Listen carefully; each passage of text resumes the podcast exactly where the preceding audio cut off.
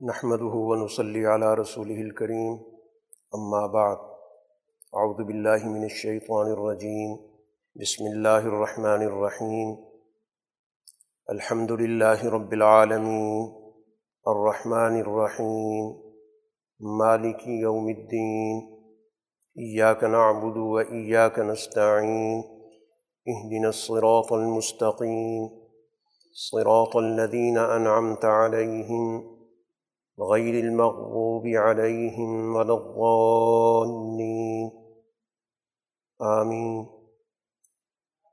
صدق اللہ العظیم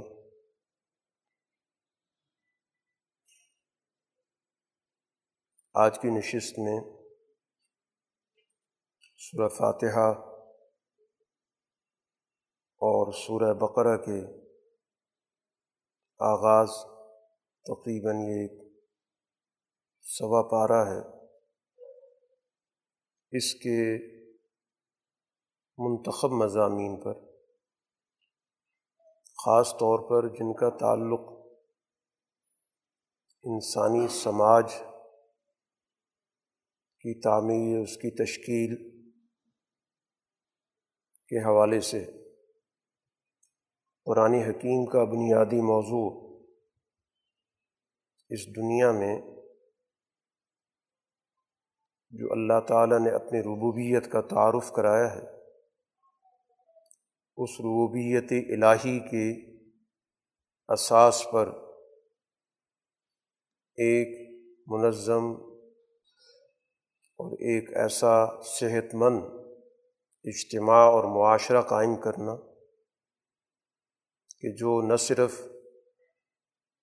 اپنی حال کی زندگی کو بہتر بنائے بلکہ اس کا مستقبل بھی کامیابی کا ہو۔ وہ مستقبل جو اس دنیا میں اس کو درپیش ہے اور اس کے بعد دنیا کے ختم ہو جانے کے بعد جو آخرت کی صورت میں مستقبل موجود۔ سب سے پہلی اور اساسی صورت سورہ فاتحہ ہے۔ جس کو بنیادی صورت کہا گیا۔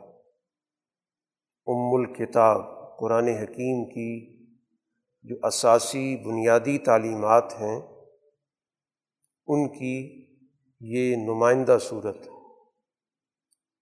اور اس صورح کے ذریعے در حقیقت پورے قرآن حکیم کا جو منہج ہے، مقصد ہے، اس کے نزول کے حوالے سے جو جو امور پیش نظر ہیں، ان کو یہاں پر ایک اصولی درجے میں بیان کیا گیا۔ چنانچہ آغاز ہے اس بات سے کہ تمام تعریفیں اللہ کے لیے۔ گویا انسانوں تک یہ بات منتقل کر دی گئی کہ وہ اللہ تعالیٰ کی طرف سے اس دنیا میں آزاد پیدا کیے گئے۔ اب وہ صرف اور صرف ایک ذات کی تعریف کے ہی پابند اس کی عظمت، اس کی بڑائی اور اس کی دی گئی نعمتوں پر، دی گئی صلاحیتوں پر انہوں نے اس کی شکر گزاری کرنی، اسی کی تعریف کرنی۔ کسی اور کی تعریف مستقل طور پر درست نہیں ہے۔ اور کسی اور کی تعریف بھی اگر کی جاتی ہے تو وہ بھی اللہ کی دی گئی صلاحیتوں کے اظہار کی بنیاد پہ کی جاتی ہے۔ تو ایک تو الحمد للہ کے لفظ سے، اس جملے سے ذہنوں کو غیر اللہ کی شکر گزاری اور پھر اس کے نتیجے میں پیدا ہونے والی غلامی سے چھٹکارا دیا گیا۔ اب یہ اللہ کی ذات، ایک برتر ذات، اس ذات کا انسانوں کے ذہنوں میں تعارف صفات کے ذریعے، کیونکہ وہ ذات بہت ہی اعلیٰ ہے، جو ایک محدود ذہن کے اندر اس کی سمائی نہیں ہو سکتی۔ اس لیے ضروری ہوا کہ اس ذات کو صفات کے ذریعے سمجھایا جائے۔ وہ صفات جو انسانی زندگی میں مظاہر کے طور پہ موجود ہے تو سب سے پہلی صفت اللہ کی ربوبیت کی رب العالمین۔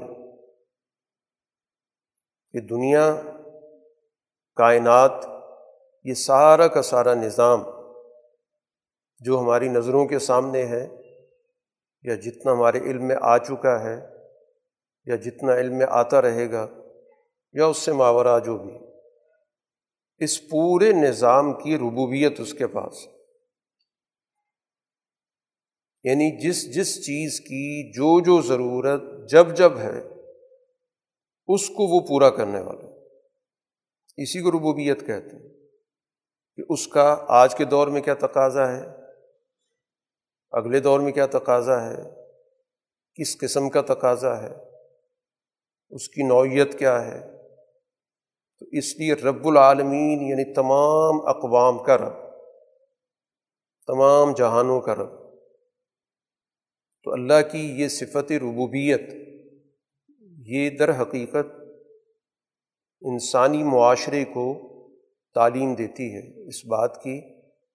کہ اس انسان نے اپنی تمام تر ضروریات اللہ کے قائم کردہ، پیدا کردہ نظام کے ذریعے حاصل کرنی تو ربوبیت کا مطلب یہی ہے کہ جو بھی ہمارے تقاضے ہیں انفرادی درجے سے لے کر اور اجتماعیات کے جتنے بھی دائرے ہیں آئلی نظام ہے، سیاسی نظام ہے، معاشی نظام ہے، معاشرتی ہے، اخلاقی نظام ہے، انسان کی روحانی ترقی کا نظام ہے۔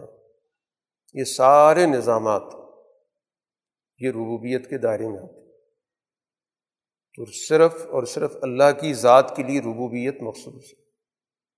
کسی اور کو اس بات کا اختیار نہیں ہے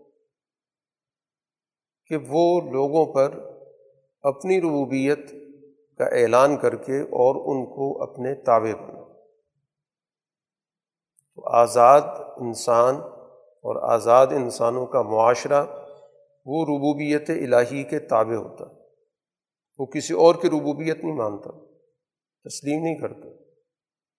اور اس وجہ سے ان وسائل پر کسی کا تصرف بھی قبول نہیں کرتا۔ وہ صرف اور صرف رب کائنات کی ربوبیت کو تسلیم کرتا ہے کہ وہی ہمارے تقاضے سمجھتا بھی ہے، جانتا بھی ہے اور ان کو پورا کرنے کی ہمیں اہلیت دیتا ہے، صلاحیت دیتا ہے، فہم دیتا ہے۔ اور ہم نے اس ربوبیت کے تقاضے کے مطابق اپنے آپ کو، اپنے معاشرے کو، اپنے گرد و پیش کو، کل انسانیت کو ترقی یافتہ بنانا۔ تو ایک تو قانون و ربوبیت کا یہاں پہ تعارف کرایا گیا کہ اللہ کی اس صفت کا ربوبیت عامہ ہے، عمومی ربوبیت، بغیر کسی تفریق کے۔ تمام جہانوں کی ربوبیت اللہ تعالیٰ نے اپنے تعارف کے طور پہ ذکر کی۔ تو اس کی ربوبیت میں کوئی تفریق نہیں ہو سکتی، کسی درجے کے اندر اس میں گروہ بندی نہیں ہو سکتی۔ تو تمام اقوام کو جو ان کے تقاضے ہیں اس کے مطابق وہ ربوبیت کا نظام دینے والے اگلی صفت، الرحمن الرحیم۔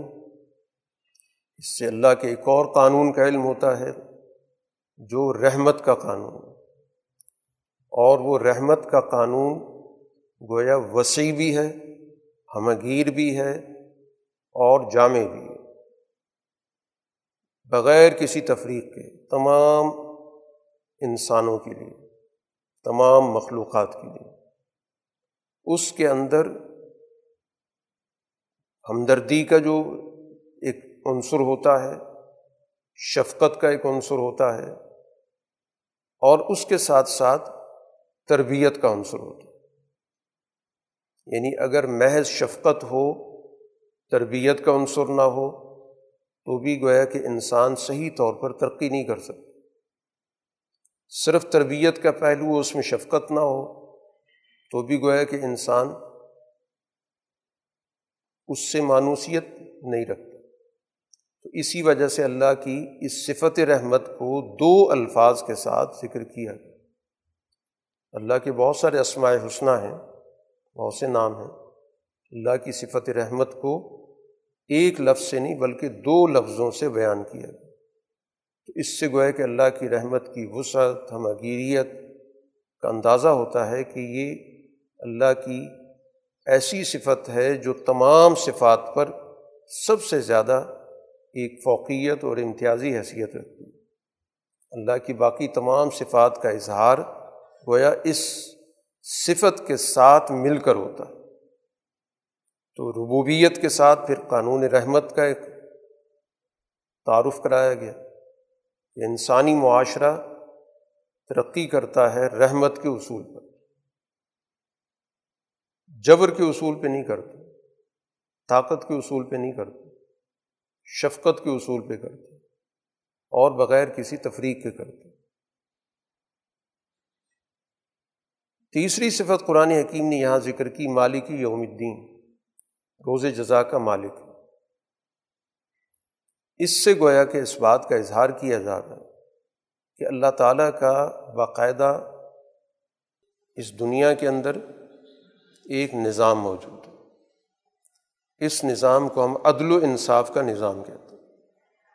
کہ اللہ تعالیٰ نے محض اپنی تعلیمات کو اخلاقی نہیں رکھا۔ اخلاقی کا مطلب یہ ہوتا ہے کہ آپ اچھی بری بات بتا دیتے ہیں، سمجھا دیتے ہیں، اس کے فائدے بتا دیتے ہیں، عمل نہ کرنے کے نقصانات بتا دیتے ہیں۔ لیکن باقاعدہ اس کے نفاذ کی کوئی حکمت عملی نہیں رکھتے۔ تو اللہ کی اس صفت کے ذریعے وہ ہے کہ بتایا گیا کہ اللہ کا ایک قانون عدل باقاعدہ ایک سسٹم قائم کرنے کا اس کا ایک نظام ہے۔ محض اس کو لوگوں کی ثوابدید پر نہیں چھوڑ دیا۔ کہ اس کو قبول کر لیں، تو ٹھیک ہے۔ باقی اس کے حوالے سے کوئی جزا و سزا نہیں ہے۔ تو یہ بھی بتا دیا گیا کہ نہیں، اس کا باقاعدہ ایک سسٹم ہے کہ جو اس نظام کو پامال کرے گا، سزا پائے گا۔ اور اگر اس کی پاسداری کرے گا، تو اس کے بدلے میں ظاہر ہے کہ جس انداز کی اس کی نوعیت ہوگی، اس کے مطابق اس کو بدلا دیا جائے گا۔ تو اب یہ وہ بنیادی قوانین ہیں جن کو صفات کی صورت میں ذکر کیا گیا کہ قانون ربوبیت، قانون رحمت، قانون عدل۔ ان کی اساس پر گویا کہ ہمیں اللہ کی حمد کی تعلیم دی گئی۔ اور اس طرح گویا کہ ایک آزاد انسانی ذہن پیدا کیا گیا کہ اس سوچ کے ساتھ کہ میں اس اللہ کی عبادت کرتا ہوں، اس پر ایمان رکھتا ہوں جو کل کائنات کا، کل اقوام کا رب ہے، ان کو ترقیات دینے والا ہے، ان کو آگے لے کے جانے والا ہے، رحمت کے اصول پر، بغیر کسی جبر کے، بغیر کسی دھونس کے نظام کو اس نے یہاں پر قائم کیا ہے۔ اور پھر جو بھی اس کے قانون کو توڑے گا، تو پھر ظاہر ہے کہ وہاں پر اس کے جرم کی نوعیت کے اعتبار سے اس سے نمٹا جائے گا، اس کو سزا دی جائے گی۔ اور پاسداری کرنے والوں کو اس کے مطابق انعام دیا جائے گا۔ تو جب ان صفات کے ساتھ اللہ کی حمد بیان ہوتی ہے، تو اس کا لازمی اب تقاضا کیا ہے؟ یہ ساری گفتگو تو تھی نظری، فکری، کہ فکر کو پہلے ان اصولوں پر استوار کیا گیا، کہ انسانی سوچ ان پہ استوار ہوگی۔ تو اس کے بعد تقاضا کیا پیدا ہوتا ہے؟ یا کا نابود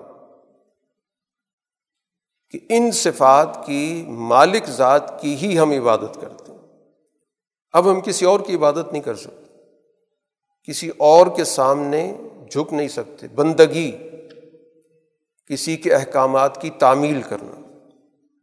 اس کو عبادت سے تعبیر کیا گیا کہ جو انسان کے اندر ایک جذبہ پیدا ہوتا ہے خوشو خضو کا، جھکنے کا، بندگی کا، اطاعت کا، یہ صرف اللہ کی ذات کے ساتھ مخصوص ہے۔ اس لیے غیر اللہ کی عبادت نہیں ہو سکتی۔ یہ اللہ کی ذات کے ساتھ مخصوص تو یہ وہ چیز ہے جس کو اللہ کی قربت کا، کے حصول کا نظام کہتے ہیں۔ اقتراب الہی، کہ اقتراب الہی صرف اور صرف ایک ایسی صفت ہے جو اللہ کے ساتھ مخصوص ہے۔ کسی اور کی قربت، کسی اور کی خوشنودی نہیں۔ اور دوسرا نتیجہ یا کا نستعین، تجھ سے ہی مدد مانگتے ہیں۔ کہ اب عملی تقاضے جو بھی پیدا ہو رہے ہیں، ان میں ہم اللہ سے اب رہنمائی لے رہے ہیں۔ جو ہماری عملی زندگی ہے، جو ہم نے اس دنیا کے اندر بسر کرنی ہے۔ جس کو ارتفاقات کہتے ہیں کہ اس دنیا کے اندر اپنی عملی زندگی کو بہتر سے بہتر بنانا، اپنی تمدنی، سماجی، معاشی، معاشرتی، سیاسی، اخلاقی، یہ جتنی بھی ہماری دنیا کی زندگی ہے، اس میں ہم نے صرف اللہ کی استعانت کرنی اللہ سے مدد مانگنی اور عملی تقاضے پورا کرنے کے لیے اللہ سے ہم نے ہمت مانگنی اور پھر اس کے مطابق اپنی حکمت عملی بنانی۔ اور اللہ سے مدد مانگنے میں سب سے زیادہ جو اہم ترین مدد مانگنی ہے، جس کو یہاں قرآن حکیم نے دعا کی صورت میں ذکر کیا اہ دن سرات المستقیم۔ کہ ہمیں بالکل سیدھے، متوازن، معتدل، راستے پر چلنے کی طاقت عطا کر کہ ہم اس راستے پر گامزن ہو جائیں۔ اور یہ وہ راستہ ہے جس کے نتیجے میں انسان کی جو اللہ نے صلاحیتیں پیدا کی ہیں، ان صلاحیتوں میں توازن کے ساتھ آگے بڑھنا ہوتا ہے۔ یعنی اللہ نے اس انسان کے اندر دو بڑی قوتیں رکھی ہوئی ہیں۔ ایک بہیمی حیوانی قوتیں ہیں اور ایک اس کے اندر وہ ملکی روحانی قوتیں ہیں۔ ان دونوں کا امتزاج ہے۔ تو ان دونوں کا جو توازن ہے، اس کو سرات مستقیم کہتے ہیں۔ نہ ایک طرف جھکاؤ ہو، نہ دوسری طرف ہو۔ تو اب اس کے لیے ہم اللہ سے رہنمائی مانگ رہے ہیں کہ اس راستے پر چلنے کے لیے جو قوت چاہیے، جو صلاحیت چاہیے، وہ ہمیں عطا کر اور ہمیں اس حوالے سے رہنمائی دے کہ اب کیا کیا تقاضے پیدا ہو رہے ہیں۔ ان تقاضوں کو کیسے پورا کرنا تو ہمیں گویا کہ علمی اور عملی قوت عطا کر سرات مستقیم۔ اور پھر قرآن حکیم نے اس کو مجمل نہیں رکھا، مبہم نہیں رکھا کہ سیدھا راستہ ہر آدمی اپنی اپنی سوچ کے اعتبار سے اختیار کر لے۔ نہیں، چونکہ مقصود اجتماعیت، یہ ایک اجتماعی دعا ہے۔ تو اسی وجہ سے دعا بھی اجتماعی شکل میں کی جا رہی کہ ہمیں رہنمائی دے۔ ایک اجتماع دعا کر رہا سیدھے راستے کی۔ اب اس اجتماع کے سامنے کوئی نمونہ عمل ہونا چاہیے، تاکہ اس اجتماع کو صحیح معنوں میں رہنمائی مل سکے کہ میں نے کس راستے کو اختیار کرنا۔ سرات الزین انعام تعلیہ یہ راستہ ان جماعتوں کا ہے جن پر تیرا انعام ہوا۔ انعام یافتہ جماعتوں کا راستہ۔ جس کو قرآن حکیم خود بھی وضاحت کے ساتھ بیان کر چکا ہے کہ آپ زمانہ ماضی کی تاریخ کا مطالعہ کریں اور ان جماعتوں کا تعارف حاصل کریں۔ امبیا کی جماعت ہے اور ان امبیا کی جماعت پر اپنے آپ کو وقف کرنے والے، اپنی ساری علمی عملی صلاحیتوں کو استوار کرنے والے صدیقین ہیں۔ اس کے لیے عملی قربانی دینے والی جماعت شہدا کی ہے۔ اس پر پوری اپنی زندگی کو عملاً استوار کرنے والی صالحین کی جماعت ہے۔ تو یہ تاریخ انسانی میں ایسی جماعتیں موجود ہیں۔ ان کا ایک صحیح اور جامع تعارف حاصل کرو تاکہ تمہیں نمونے کی ایک جماعت سامنے آ جائے۔ اس نمونے کی جماعت سے واقفیت کا فائدہ یہ ہے کہ تمہیں آگے بڑھنے کے لیے ایک پیرامیٹر مل جائے گا، معیار مل جائے گا، جس کے لیے ہم اللہ سے دعا کر رہے ہیں کہ آگے بڑھنے کا ہمیں راستہ دکھا۔ تو کیا نمونہ عمل ہے؟ وہ تمہارے سامنے ہونا چاہیے۔ اس کا علم حاصل کرو، انعام یافتہ جماعتوں کا مطالعہ کرو، تعارف حاصل کرو، ان کی زندگی سے رہنمائی حاصل کرو۔ اور اس کے ساتھ ساتھ بات اس وقت تک مکمل نہیں ہوتی کہ یہ بھی واضح کر دیا جائے کہ اس سیدھے راستے سے منحرف کون؟ اس میں بھی تاریخ کا مطالعہ کرنا ہوگا۔ دو طرح کی منحرف جماعتیں ہیں جن کا قرآن ذکر کر رہا ہے۔ غیر المغلوب علیہم ولغلین ایک جن پر اللہ کا غضب ہوا۔ ہم اس راستے سے بچنے کی، اس سے دور رہنے کی استدا کر رہے ہیں۔ اور اللہ تعالیٰ بھی ہمیں رہنمائی دے رہا ہے کہ ایسی جماعتیں جن پر غضب ہوا، جو صحیح طور پر سچائی کو جاننے کے باوجود اپنے مفادات، اپنے حوث، اپنی خواہشات کے تابع ہو گئی اور انہوں نے دین کو مس کر دیا کیونکہ مفادات کے راستے میں رکاوٹ بن رہا تھا۔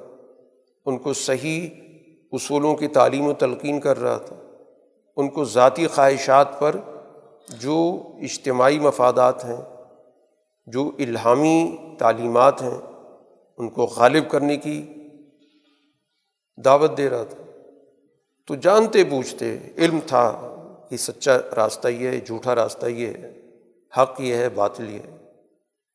تو انہوں نے گویا کہ اپنے علم کو اپنے مفادات کے لیے استعمال۔ تو یہ غضب ایسی قوموں پہ ہوتا ہے۔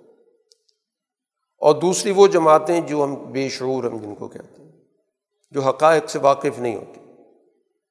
تو پھر ظاہر ہے کہ وہ ٹامک ٹوئیاں مارتی ہیں۔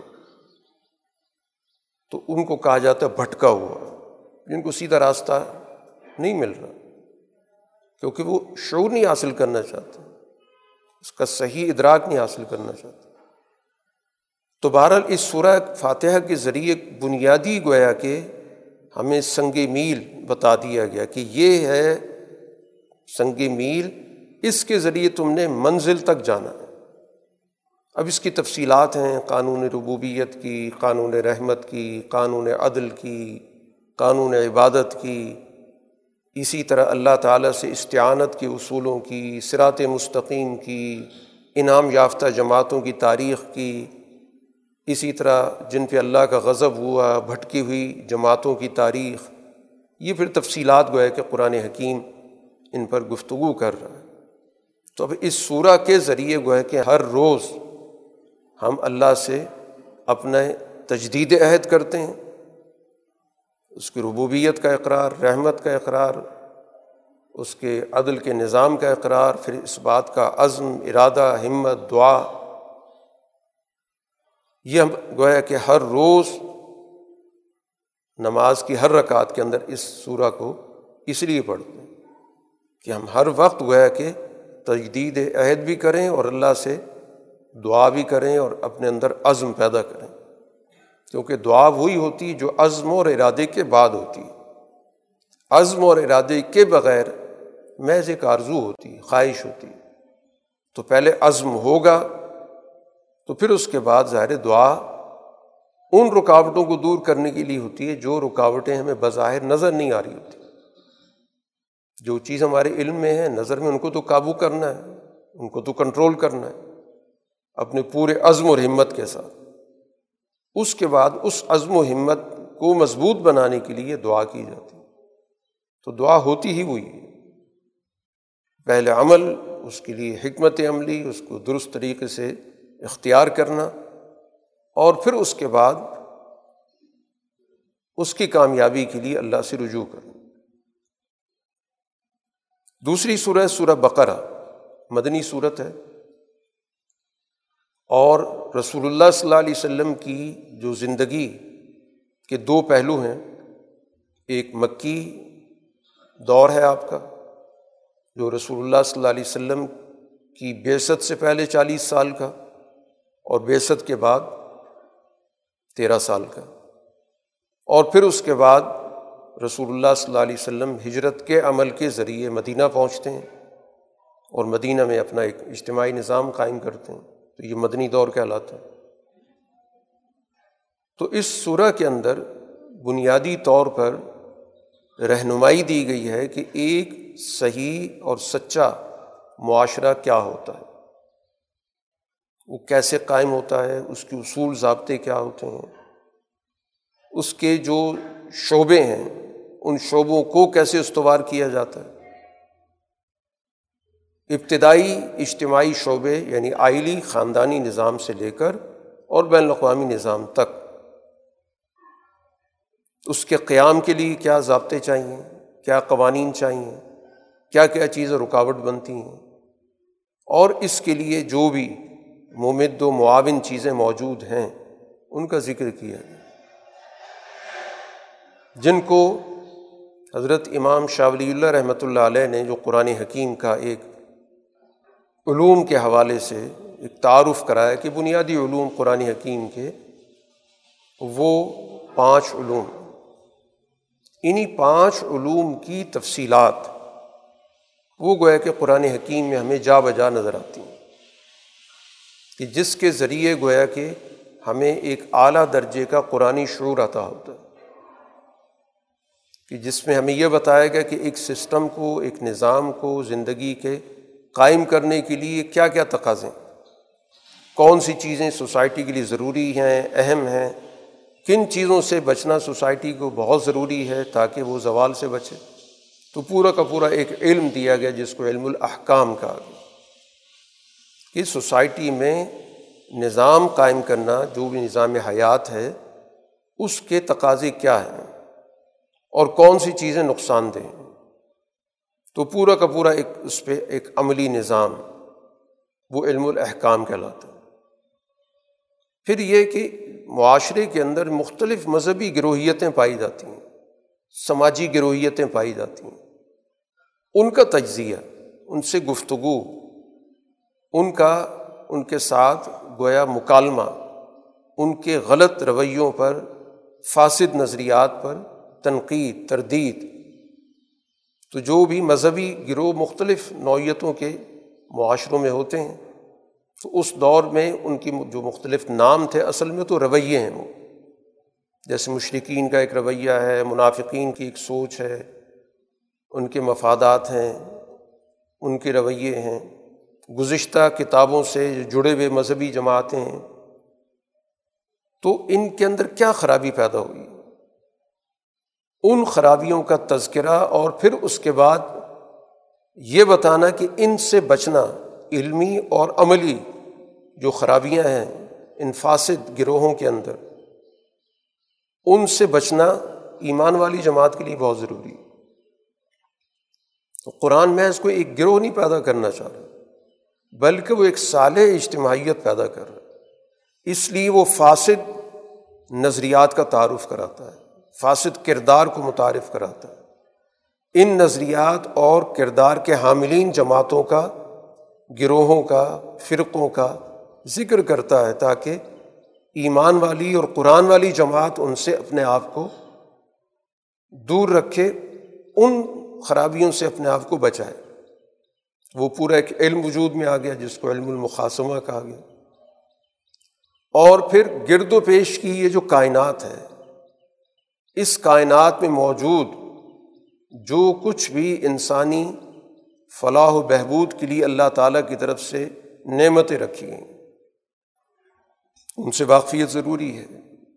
حاضر کا علم ضروری ہے کہ اس وقت ہمارے پاس کیا کچھ دستیاب ہے۔ کیا وسائل زندگی ہیں؟ ان وسائل زندگی کا جاننا اس لیے ضروری ہے تاکہ انسان ان سے صحیح طور پہ استفادہ کرے اور اپنی موجود زندگی کو بہتر بنائے۔ اور ان وسائل پر صرف اور صرف اللہ تعالیٰ کی جو حاکمیت ہے، کیونکہ ربوبیت اس کی ہے، اس نظریے کو اختیار کرے تاکہ ان تمام نظریات کی تردید ہو جو غیر اللہ کے عنوان سے دنیا کے وسائل پہ قابض ہو جاتے تو اسی کو تذکیر بے اعلیٰ اللہ کہا گیا کہ اللہ کی نعمتوں سے واقفیت، یاد دہانی، آگہی ان کا شعور حاصل کرنا تاکہ ان سے صحیح طور پہ سب لوگ استفادہ کر سکیں۔ اگر ان نعمتوں سے واقفیت ہی نہیں ہے یا ان نعمتوں تک رسائی میں رکاوٹ آ رہی ہے۔ تو ظاہر بات ہے کہ وہ جو اللہ کی ربوبیت کا ایک عمومی اور جامع تصور تھا، اس سے اس کو دوری ہے یا دور رکھا جا رہا ہے۔ تو اس تذکیر کا مقصد بنیادی طور پر یہ ہے کہ انسان کو گرد و پیش کا پورا شعور ہو۔ موجود جو اللہ کے دیے گئے وسائل ہیں، ان سے آگہی ہو تاکہ ان کا درست استعمال کرے۔ اور جو بھی قوتیں ان کا منفی استعمال کر رہی ہیں، یا ان کے استعمال سے دوسروں کو محروم رکھ رہی ہیں، تو پھر اس بات کا، اس کے ذہن کے اندر یہ فکر پیدا ہو کہ یہ نعمتیں سب کے لیے ہیں۔ کیونکہ اللہ تعالیٰ ان نعمتوں کا تذکرہ کل انسانیت کے لیے کرتا تو اگر کل انسانیت اس سے محروم ہے یا اس کی اکثریت محروم ہے، تو وہ کیسے تذکیر حاصل کرے گی؟ تو یہ بھی گویا کہ بنیادی طور پر ایک اہم علم ہے جو قرآن حکیم میں جا بجا ہمیں اس کی رہنمائی دی جاتی ہے۔ پھر اسی طرح چوتھا علم ہے جس کا تعلق ہے ماضی اور تاریخ کو جاننے سے۔ کیونکہ تاریخ انسان کو آگے بڑھنے کا سبق سکھاتی ہے۔ کیونکہ تجربات انسان کو سکھاتے ہیں۔ تو جو انسانی سوسائٹی میں اچھے برے تجربات موجود ہیں، ان سے آگاہ ہونا چاہیے۔ تاکہ انسان بار بار ان غلطیوں کو نہ کرے جن کی وجہ سے قومیں تباہ ہوں۔ اور ان چیزوں کو اختیار کرنے کی طرف فوراً رہنمائی ہو جو قوموں کی ترقی کا سبب بنتے ہیں۔ بجائے اس کے کہ وہ خود تجربہ کرتے کرتے کسی نتیجے تک پہنچے اور اس وقت تک اس سے فائدہ اٹھانے کا جو قانون ہے وہ مکمل ہو چکا ہو، اس کی زندگی ختم ہو جائے۔ تو تاریخ کا علم بہت ضروری ہے۔ اسی سے قوموں کے عروج و زوال کا پتہ چلتا ہے۔ اسی سے انسان سبق حاصل کرتا ہے کہ یہ عروج ان اسباب، ان قوانین کی وجہ سے ہوا، لہٰذا ہمیں ان قوانین کو اختیار کرنا چاہیے۔ یہ وہ قوانین ہیں جو قوموں کے زوال کے ہیں، ان سے ہمیں اول دن سے بچنا چاہیے۔ تو وہ گویا کہ تذکیر بھی ایام اللہ کا پورا ایک علم قرآن حکیم کے اندر موجود ہے۔ اور پھر قرآن حکیم کو ہے انسانوں کی زندگی کو صرف اس دنیا تک محدود نہیں رکھتا، بلکہ اس کی سوچ کو اتنا وسیع کرتا ہے، اتنا اس کو پھیلاتا ہے، اتنا بڑھاتا ہے کہ انسانی زندگی صرف موت پہ ختم نہیں ہو رہی۔ موت کے بعد بھی ایک بہت ہی وسیع و عریض، ایک ابدی زندگی کا تصور۔ اور یہ موت بھی بذات خود انسان کے لیے سوچنے، سمجھنے کا ایک بہت بڑا ذریعہ تو موت اور موت کے بعد کی جو نوعیتیں ہیں تو اس سے آگہی بھی دی گئی ہے۔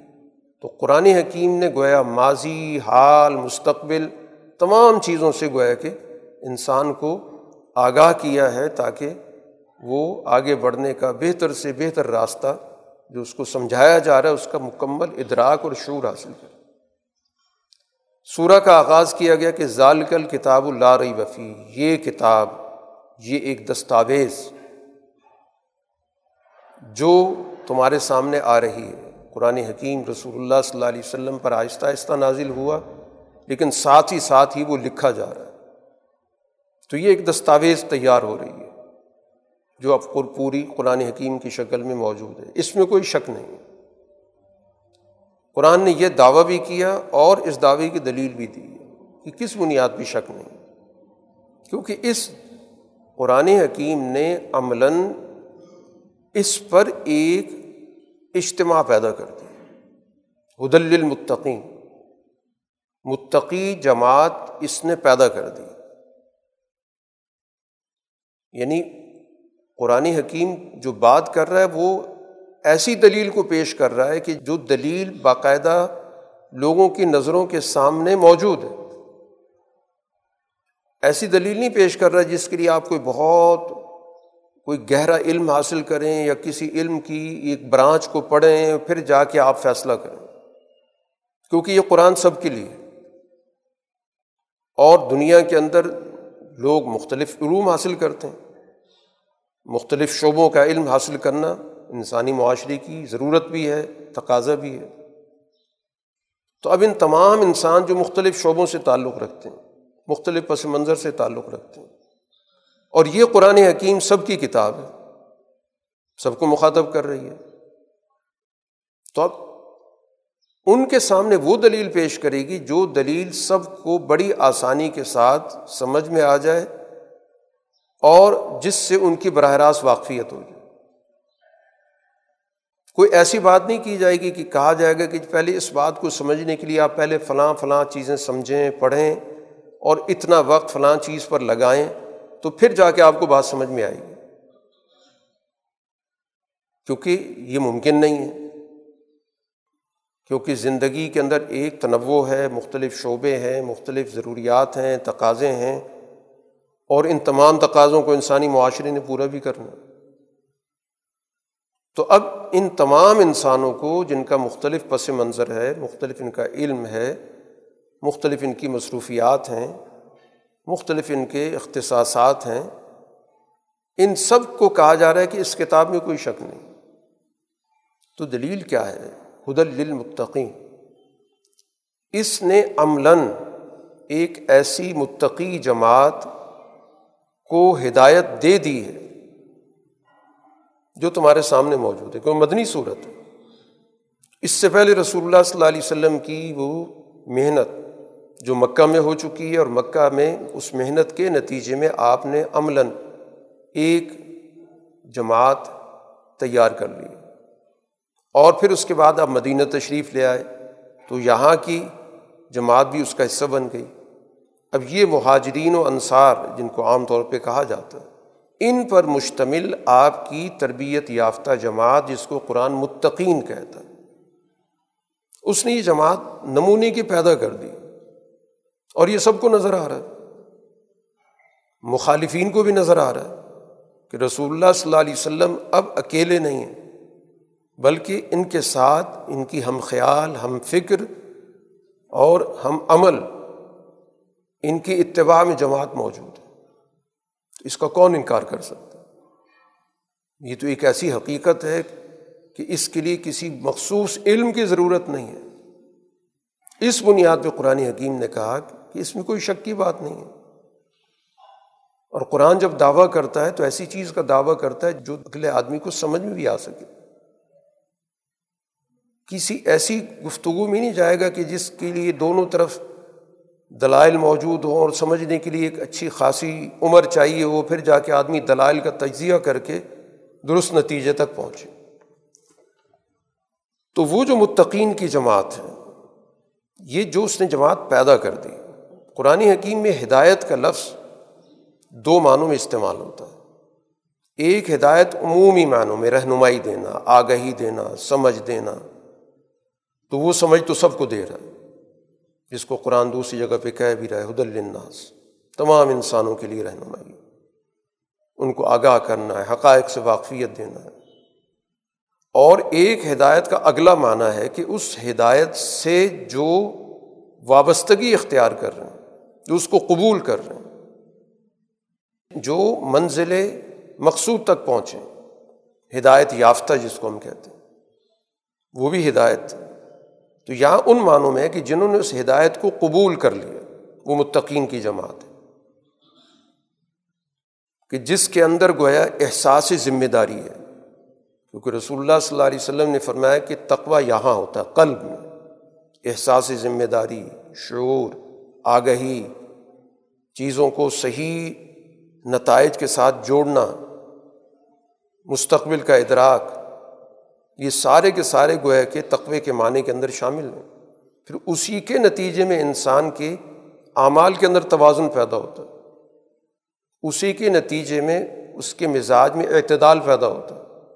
اسی کے نتیجے میں وہ معاشرے کے اندر عدل و انصاف کا اپنے آپ کو ذمہ دار سمجھتا ہے۔ کہ میں نے اس عدل و انصاف کو قائم کرنا تو یہ نتیجے کے طور پر یعنی تقوے کا عملی نتیجہ جو لوگوں کو نظر آئے، وہ عدل و انصاف ہے۔ کہ وہ احساس ذمہ داری جو اندر موجود ہے، جب اس کا باہر اظہار ہوگا، تو وہ عدل کی صورت میں ہوگا۔ اس کو متقی جماعت کہا جاتا ہے۔ اس کی صفت پہلے قرآن حکیم نے ذکر کی کہ جو ایمان بالغیب رکھتی ہے یعنی جو اس کی سوچ کے اندر اتنی بلندی موجود ہے، اتنی وسعت موجود ہے کہ وہ صرف مشاہدات پہ نہیں رکا ہوا، بلکہ اس مشاہدات کی پیچھے جو قوت موجود ہے، جو کائنات کا ایک نظام ہے، جو الوحی نظام ہے، اس پر اس کا ایمان ہے۔ یعنی اس کائنات کے پورا جو میکنزم ہے، اس کو وہ شعوری بنیادوں پہ اب سمجھ رہا ہے۔ اسی کو ایمان بالغیب کہتے ہیں۔ اعلیٰ درجے کی اس کی سوچ ہے۔ ایک ایمان ہوتا ہے صرف مشاہدے تک، جو دیکھ رہے ہیں، آپ اس کو مان رہے ہیں۔ یہ محدود ہے۔ ان مشاہدات کے پیچھے کیا موجود ہے؟ تو کائنات کا ایک بڑا عالمگیر، ایک ہمگیر تصور موجود ہے، جو قرآن حکیم دے رہا ہے۔ جس کا ایک بڑا حصہ یا بنیادی حصہ وہ اللہ پر ایمان لانا ہے۔ اور پھر دنیا میں اللہ کا اس دنیا کے اندر جو وہی کی صورت میں ایک نظام موجود ہے، انبیاء تک، رسولوں تک۔ پھر اس کائنات کے ختم ہو جانے کے بعد اگلے جہان کا ایک تصور ہے۔ تو یہ سارے کے سارے وہ ہیں جو hمارے ادراک، جو ہوا سے خمسہ ہیں، ان سے باہر کے تو علم صرف ہوا سے خمسہ تک محدود نہیں ہے، بلکہ ہوا سے خمسہ سے بھی ماورا ہے۔ ایک ایسی حقیقت ہے جس کو ہر صاحب علم جانتا بھی ہے۔ تو اس ماورا علم کو وسعت کے درجوں تک جب پہنچایا جاتا ہے، تو اسی کو عالم غیب کہتے ہیں۔ تو اس پہ وہ ایمان رکھنے والی جماعت ہے۔ اس لیے اس کی سوچ بہت بلند ہوگی، بہت وسیع ہوگی، محدود نہیں ہوگی۔ پھر اس کے عملی تقاضے کیا ہیں؟ وہ نماز قائم کرتی ہے۔ نماز ایک عبادت ہے۔ اس عبادت کے ساتھ اقامت قائم کرتی ہے۔ اس کا پورا ایک ہمیں نظام دیا گیا۔ اور یہ نظام سلاد در حقیقت تربیت دیتا ہے اس بات کی کہ اس اسپرٹ کے ساتھ سماج کا نظام بھی قائم کرو۔ کہ جس کے اندر باقاعدہ آپ کو ایک وقت کا پابند کیا جاتا ہے۔ ایک آواز اذان کی صورت میں آتی ہے، جو اعلان کہ آپ ایک مخصوص جگہ پہ جمع ہوں، مسجد کے مرکز میں جمع ہوں، صف بندی کریں۔ ایک ڈسپلن کے تحت اپنی قیادت کی پیروی کریں، ایک امام کے پیچھے نماز پڑھیں۔ یہ پورا کا پورا ایک اقامت ہے۔ یہ تعلیم ہے گویا کہ پورے سماج کو استوار کرنے کی۔ کہ نماز قائم کرنے کے ذریعے گویا کہ اب تمہیں جو تعلیم و تربیت دی گئی کہ تمہارے اندر ایک معاشرتی مساوات پیدا کی گئی، سب لوگ ایک صف میں کھڑے کیے گئے، نظم و ضبط قائم کیا گیا، ایک مخصوص وقت کے اندر تمہیں جمع کیا گیا۔ اور پھر اللہ کے سامنے اطاعت و بندگی کے ذریعے غیر اللہ کی غلامی بندگی کا تمہیں اس سے انکار کی تجدید کرائی گئی۔ یہ پورا کا پورا ایک سسٹم ہے جس کو ہم اقامت سلاد کہتے ہیں۔ اس پہ غور کیا جائے تو بہت سارے پہلو سامنے آئیں تیسری صفت یہ ہے کہ جو کچھ ہم نے عطا کیا یون فکون خرچ کرتے اس کو سوسائٹی کی فلاح و بہبود میں خرچ کرتے ہیں۔ ان وسائل کو روک کے نہیں بیٹھ جاتے۔ بلکہ ان وسائل کو سوسائٹی کے اندر عام کرتے ہیں۔ تاکہ سوسائٹی کا ہر فرد ان وسائل سے استفادہ کرے۔ اور سوسائٹی بھی مجموعی طور پر ان وسائل کے خرچ کے ذریعے ترقی کی طرف جائے۔ معاشرے کی فلاح و بہبود کے نئے نئے منصوبے بنیں آگے بڑھنے کے نئے نئے راستے کھلیں نئے نئے علوم کی طرف جائیں۔ تو یہ اسی صورت میں ہوتا ہے کہ ان وسائل کو اجارہ داری کے بجائے ان وسائل کو انفاق کے اصول کے تحت پورے معاشرے میں عام کیا جائے۔ چوتھی صفت یہ ہے کہ وہ دنیا بھر میں اللہ کی طرف سے جتنے بھی حقائق نازل ہوئے وہی نازل ہوئی، ان سب پہ ایمان رکھتے یعنی ان کا ایمان گروہی نہیں ہے۔ وہ یہ ایمان رکھتے ہیں کہ بیما انزلہ علیہ کا جو آپ پہ نازل ہوا، رسول اللہ صلی اللہ علیہ وسلم پر جو کچھ بھی حقائق نازل ہوئے، جو احکام بھی نازل ہوئے، ہم اس پہ ایمان رکھتے ہیں۔ اور آپ سے پہلے ماں انزل من قبل جو آپ سے پہلے حقائق دنیا میں آتے رہے۔ شریعتیں آتی نہیں وہی آتی رہی، کتابیں آتی رہیں۔ ہم تمام پر ایمان رکھتے ہیں۔ نے کل انسانی ورثہ جو اللہ تعالیٰ نے انسانی ہدایت کے لیے نازل کیا، وہ سارے ہدایت کے ورثے پر جو انسانی رہنمائی کا تھا، ہم اس پہ ایمان رکھتے ہم مانتے کہ ہر ہر دور کے اندر جو جو وہی جو جو کتاب جو جو رہنمائی آتی رہی سچ تھی۔ اور اسی سچائی کا گویا کہ اب یہ تکمیل ہے جو رسول اللہ صلی اللہ علیہ وسلم پہ نازل ہوئے تو اس لیے وہ تمام بانیان، حق و صداقت جو دنیا کے اندر رہے، ان تمام کے لیے اس کے دل کے اندر عظمت، احترام موجود ہوگا۔ کیونکہ وہ سمجھتا ہے کہ یہ سارے کے سارے ایک ہی صداقت کو اپنے اپنے دور کے حالات کے مطابق انسانوں کی سوچ، نفسیات کے مطابق ان کو سمجھاتے رہے۔ تو یہ انسانی ذہنوں کے اندر وسعت پیدا کرتا ہے، گروہیت سے اس کو نکالتا ہے۔ اور آخری صفت، پانچویں صفت وبل آخرتی ہم جو قنون وہ آخرت پر یقین رکھتے ہیں جو بھی ماباد دنیا ہے، اس پہ یقین رکھتے ہیں، ان کی جو سوچ ہے، محدود نہیں ہے۔ یہ صرف کوئی چالیس، پچاس، ساٹھ، ستر، اسی سال کی زندگی نہیں، بلکہ وہ اعمال کے نتائج کے نظام پہ یقین رکھتے ہیں۔ آخر کہتی اس میں اعمال کے نتائج کا نظام، جس کا ایک حصہ دنیا میں بھی ظاہر ہوتا ہے اور اس کا ہمہ گیر حصہ اس دنیا کے بعد ظاہر ہوگا۔ تو یہی وہ عقیدہ ہوتا ہے جو انسان کو اپنے حدود میں رکھتا ہے۔ اس کے اندر وسعت نظری بھی پیدا کرتا ہے اور اس کے اندر عاقبت اندیشی بھی پیدا کرتا ہے۔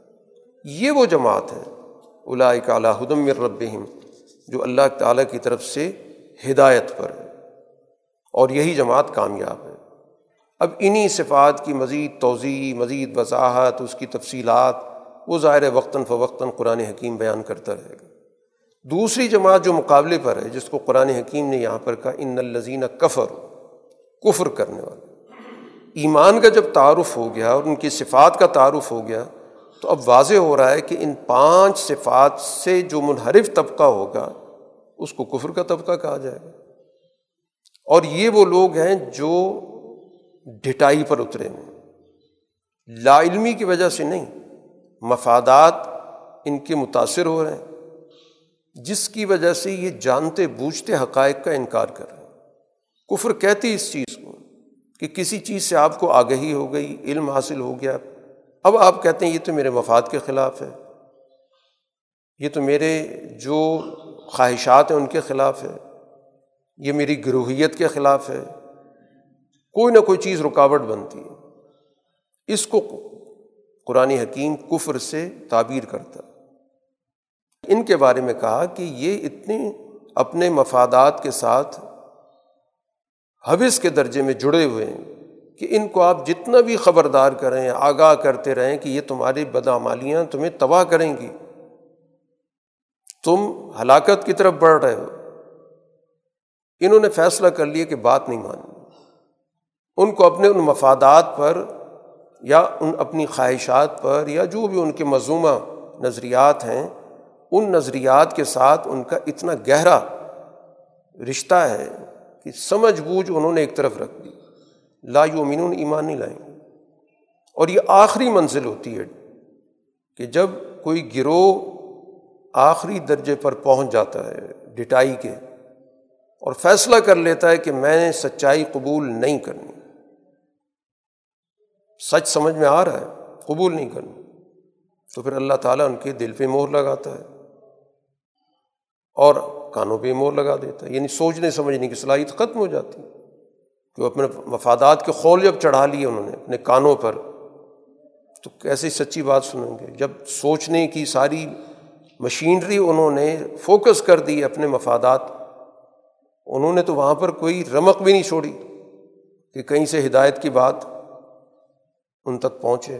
اسی کو مور لگانا کہتے ہیں۔ آنکھوں پہ پردے پڑ جاتے ہیں۔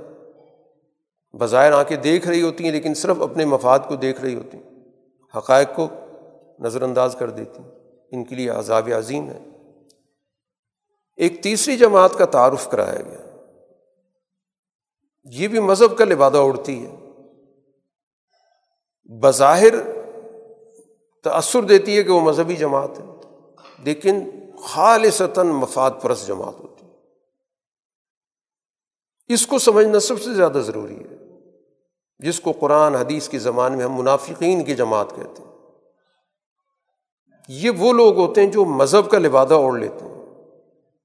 مذہب کا اقرار بھی کرتے ہیں، کچھ مذہبی رسومات بھی اختیار کرتے ہیں۔ لیکن جو دین کا حقیقی تصور ہے، اس کی معاشرت ہے، اس کا نظام ہے، اس کے اخلاق ہیں، ان سے ان کا کوئی سروکار نہیں ہوتا۔ اس کو قرآن حکیم یہاں پر تفصیل سے اسی لیے ذکر کر رہے ہیں کہ پہلی دو جماعتیں تو اپنے نظریات کے حوالے سے دو ٹوک ہیں، واضح ہیں۔ کہ جیسے نظر آتی ہیں ویسے ہیں۔ لیکن یہ تیسری جماعت ہے، یہ جیسے نظر آتی ویسے نہیں ہوتی۔ اس لیے اس کا سمجھنا بہت زیادہ ضروری ہوتا ہے۔ دعویٰ کرتے ہیں ایمان کا، لیکن ایمان نہیں ہوتا ان کے اندر۔ مکمل طور پہ۔ تو قرآن حکیم کہتا ہے کہ ایمان کے دعوے کے ذریعے دھوکہ دیتے ہیں۔ یو خاد اللہ ولزینہ دھوکہ دہی۔ لوگوں کو تأثر دینا۔ اپنے اصل عزائم پہ پردہ ڈال لینا سمجھتے ہیں بڑی اچھی حکمت عملی چل رہے ہیں۔ لوگوں کی نظروں میں بھی ہم معتبر بن رہے ہیں اور اپنے مفادات بھی پورے کر رہے ہیں۔ تو قرآن حکیم کہہ رہا ہے کہ یہ تو وقتی نوعیت ہے، یہ اپنے آپ کو دھوکہ دے رہے ہیں کہ کل جب نتائج سامنے آئیں گے اور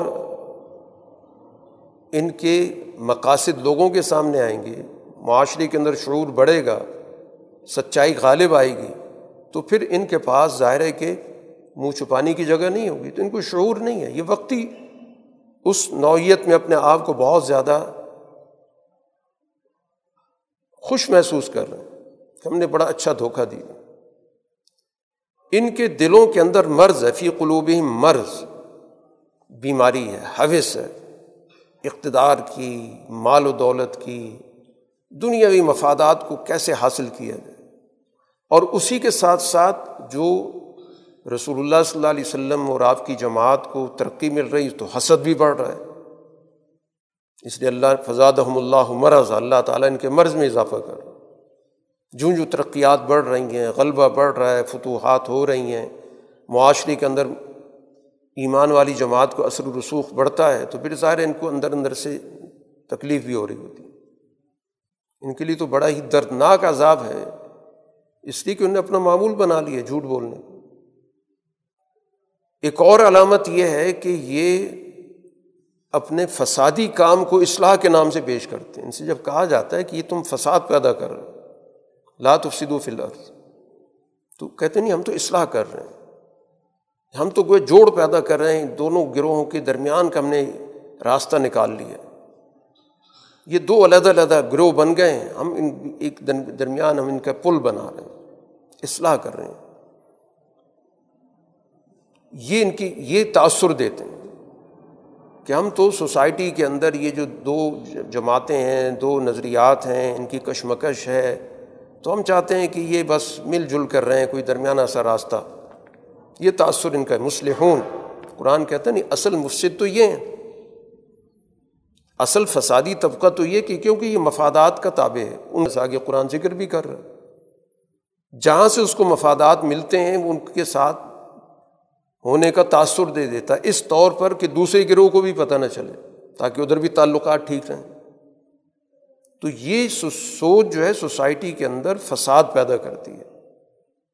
کیونکہ اس سے گویا کہ ان قوتوں کو جو معاشرے کے اندر بھلائی پیدا کرنے والی قوتیں ہیں، ان کے لیے گویا یہ لوگ نقصان کا باعث بنتے ہیں۔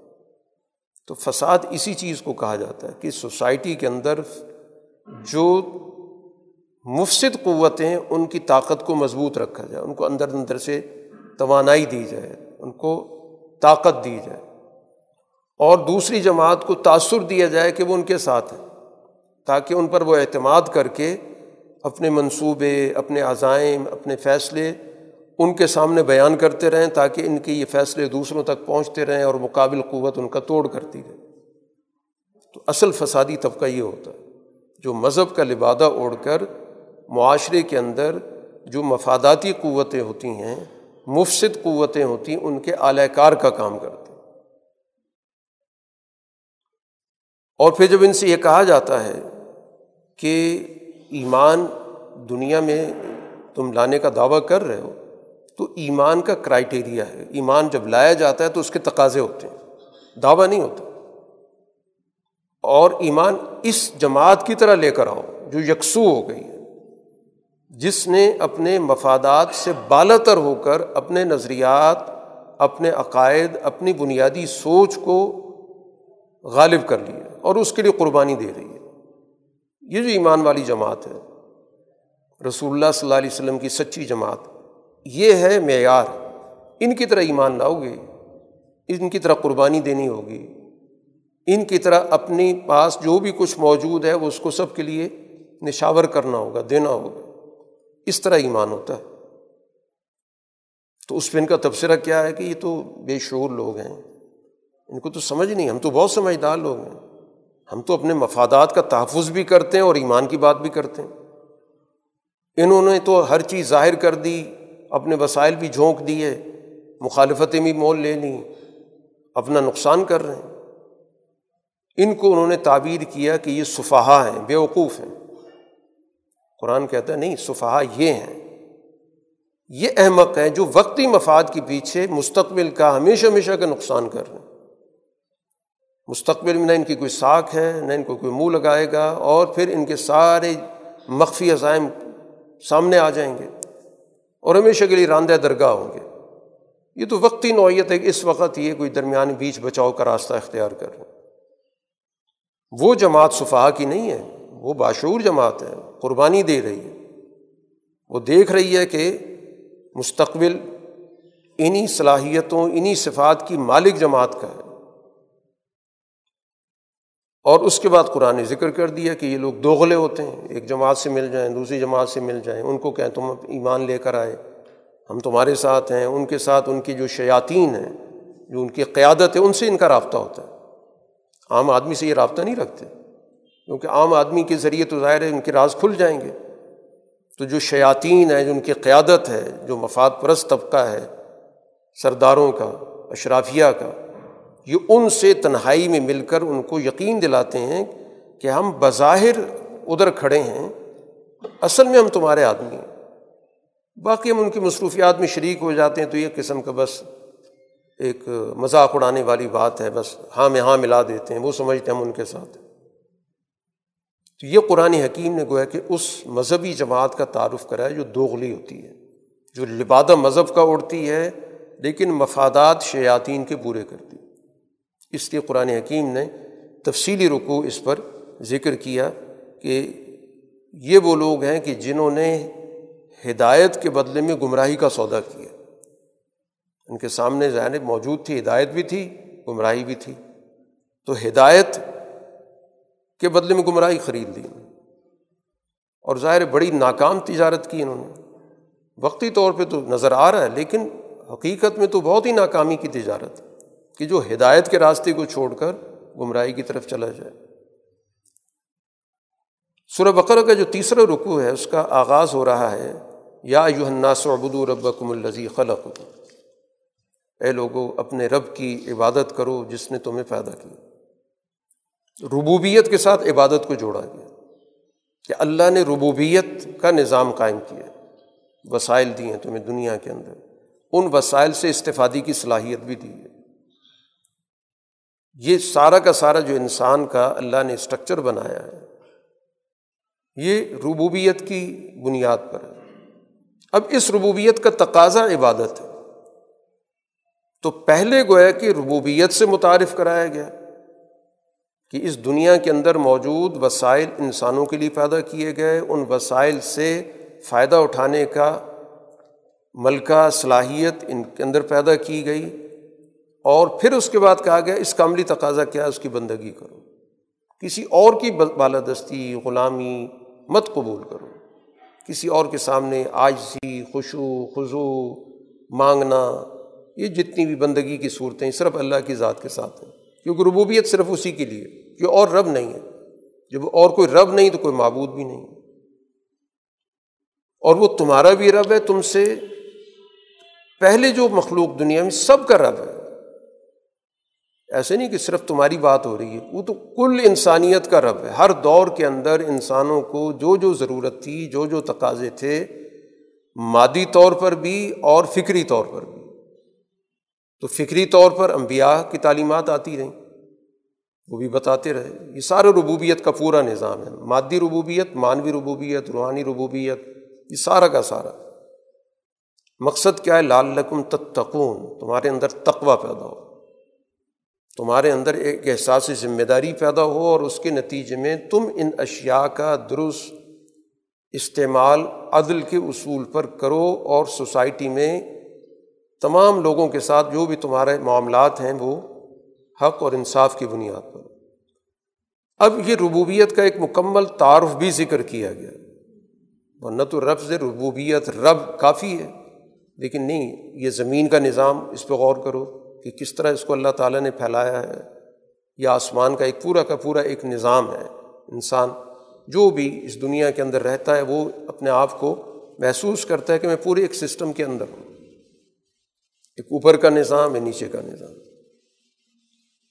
اور بارش کا نظام، جس سے زمین کی پیداوار ہو رہی ہے۔